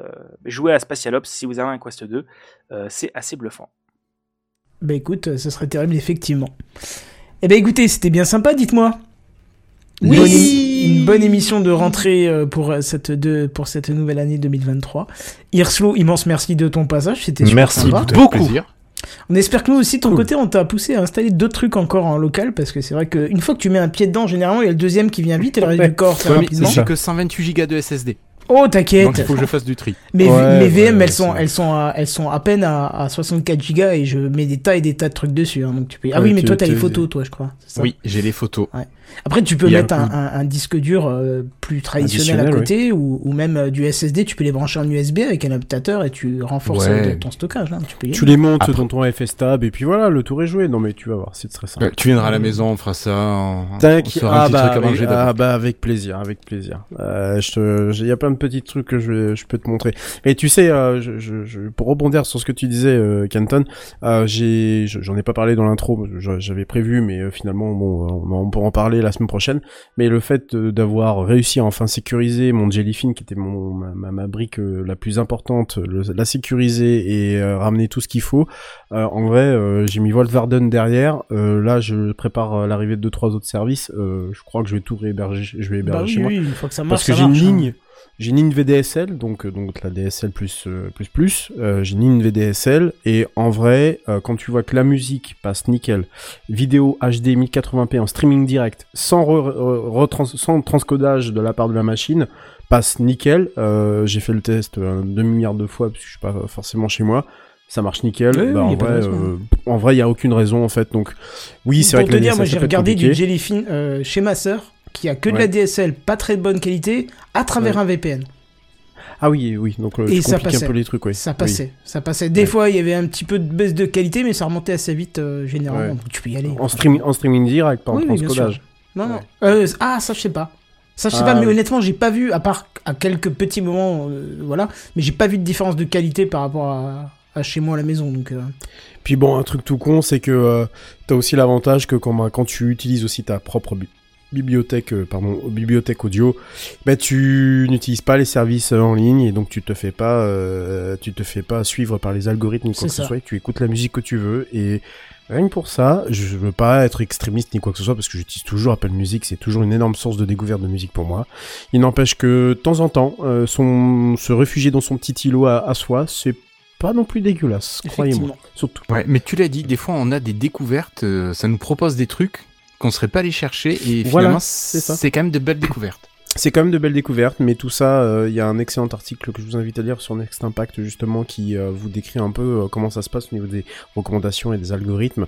On les nourrit, ces algorithmes-là, et c'est toujours un peu le tout le problème euh, aujourd'hui avec toutes les plateformes, et je trouve que de, de, de temps en temps, se retrouver dans son petit îlot numérique à soi, un peu à l'image du blog de, de, de Hirslo, ou même de tout ce que nous, on fait euh, dans nos dans nos, euh, dans nos auto-hébergements, que ça soit pour Sam ou pour Bigaston, bah, je trouve que c'est pas, euh, c'est pas négligeable, euh, ça permet aussi un peu de, de De se, de se couper de, de, de, de l'internet et de l'activité du bruit, euh, du bruit mondial. Voilà. Eh ben écoute, ça fera une parfaite conclusion pour, euh, cette, euh, pour cet épisode rempli de D I Y et de self-host. Euh, et donc, ça sera super sympa de, de réévoquer le sujet avec toi, Hirslo. Tu es le bienvenu si tu veux refaire un, un passage. Tu as juste à dire euh, j'arrive et nous, on t'ouvre la porte euh, et on te prépare le siège. Ça te va ?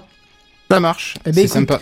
Merci à toi, merci à vous tous. On peut nous retrouver. Alors, Hirslo, comme tu es notre invité, d'où est-ce qu'on peut te retrouver, tiens ? Alors, tu peux aller sur euh, h t t p s deux points slash slash blog point hirslo point net euh, ou normalement blog point hirslo point net tout seul, ça marche aussi. Euh, sinon, sur Mastodon, principalement, euh, tu cherches Hirslo, il n'y a que moi, ou mon compte de backup. Ouais, je crois qu'il faut, faut taper l'instance pour trouver, non ? Non, mais si tu, enfin, oui, l'instance, enfin, tu cherches euh, hirslo arobase mastodon point zaclys point com, euh, Z A C L Y S, mais si tu fais une recherche juste par euh, nom d'utilisateur, tu mets juste Hirslo, t'en as deux qui ressortent, les deux c'est moi, il y en a un c'est le compte de backup et... Ah bah voilà, bah donc c'est très bien là. Eh ben écoute, voilà. Parfait, on viendra te rejoindre, enfin, moi j'y suis déjà, mais les autres oui, viendront oui, te rejoindre très prochainement déjà. Dessus, c'est, euh, c'est sûr et certain. Euh, sur ce, moi je vous propose qu'on se retrouve la semaine prochaine, hein. On n'enchaîne pas bien par sûr. Une semaine de congé, on continue, et, et, euh, et puis ça va être sympa, n'est-ce pas ? Avec tout, plaisir. Comme cette semaine. Et donc en attendant, on vous dit à plus, bye bye ! Au revoir. À plus. Au revoir.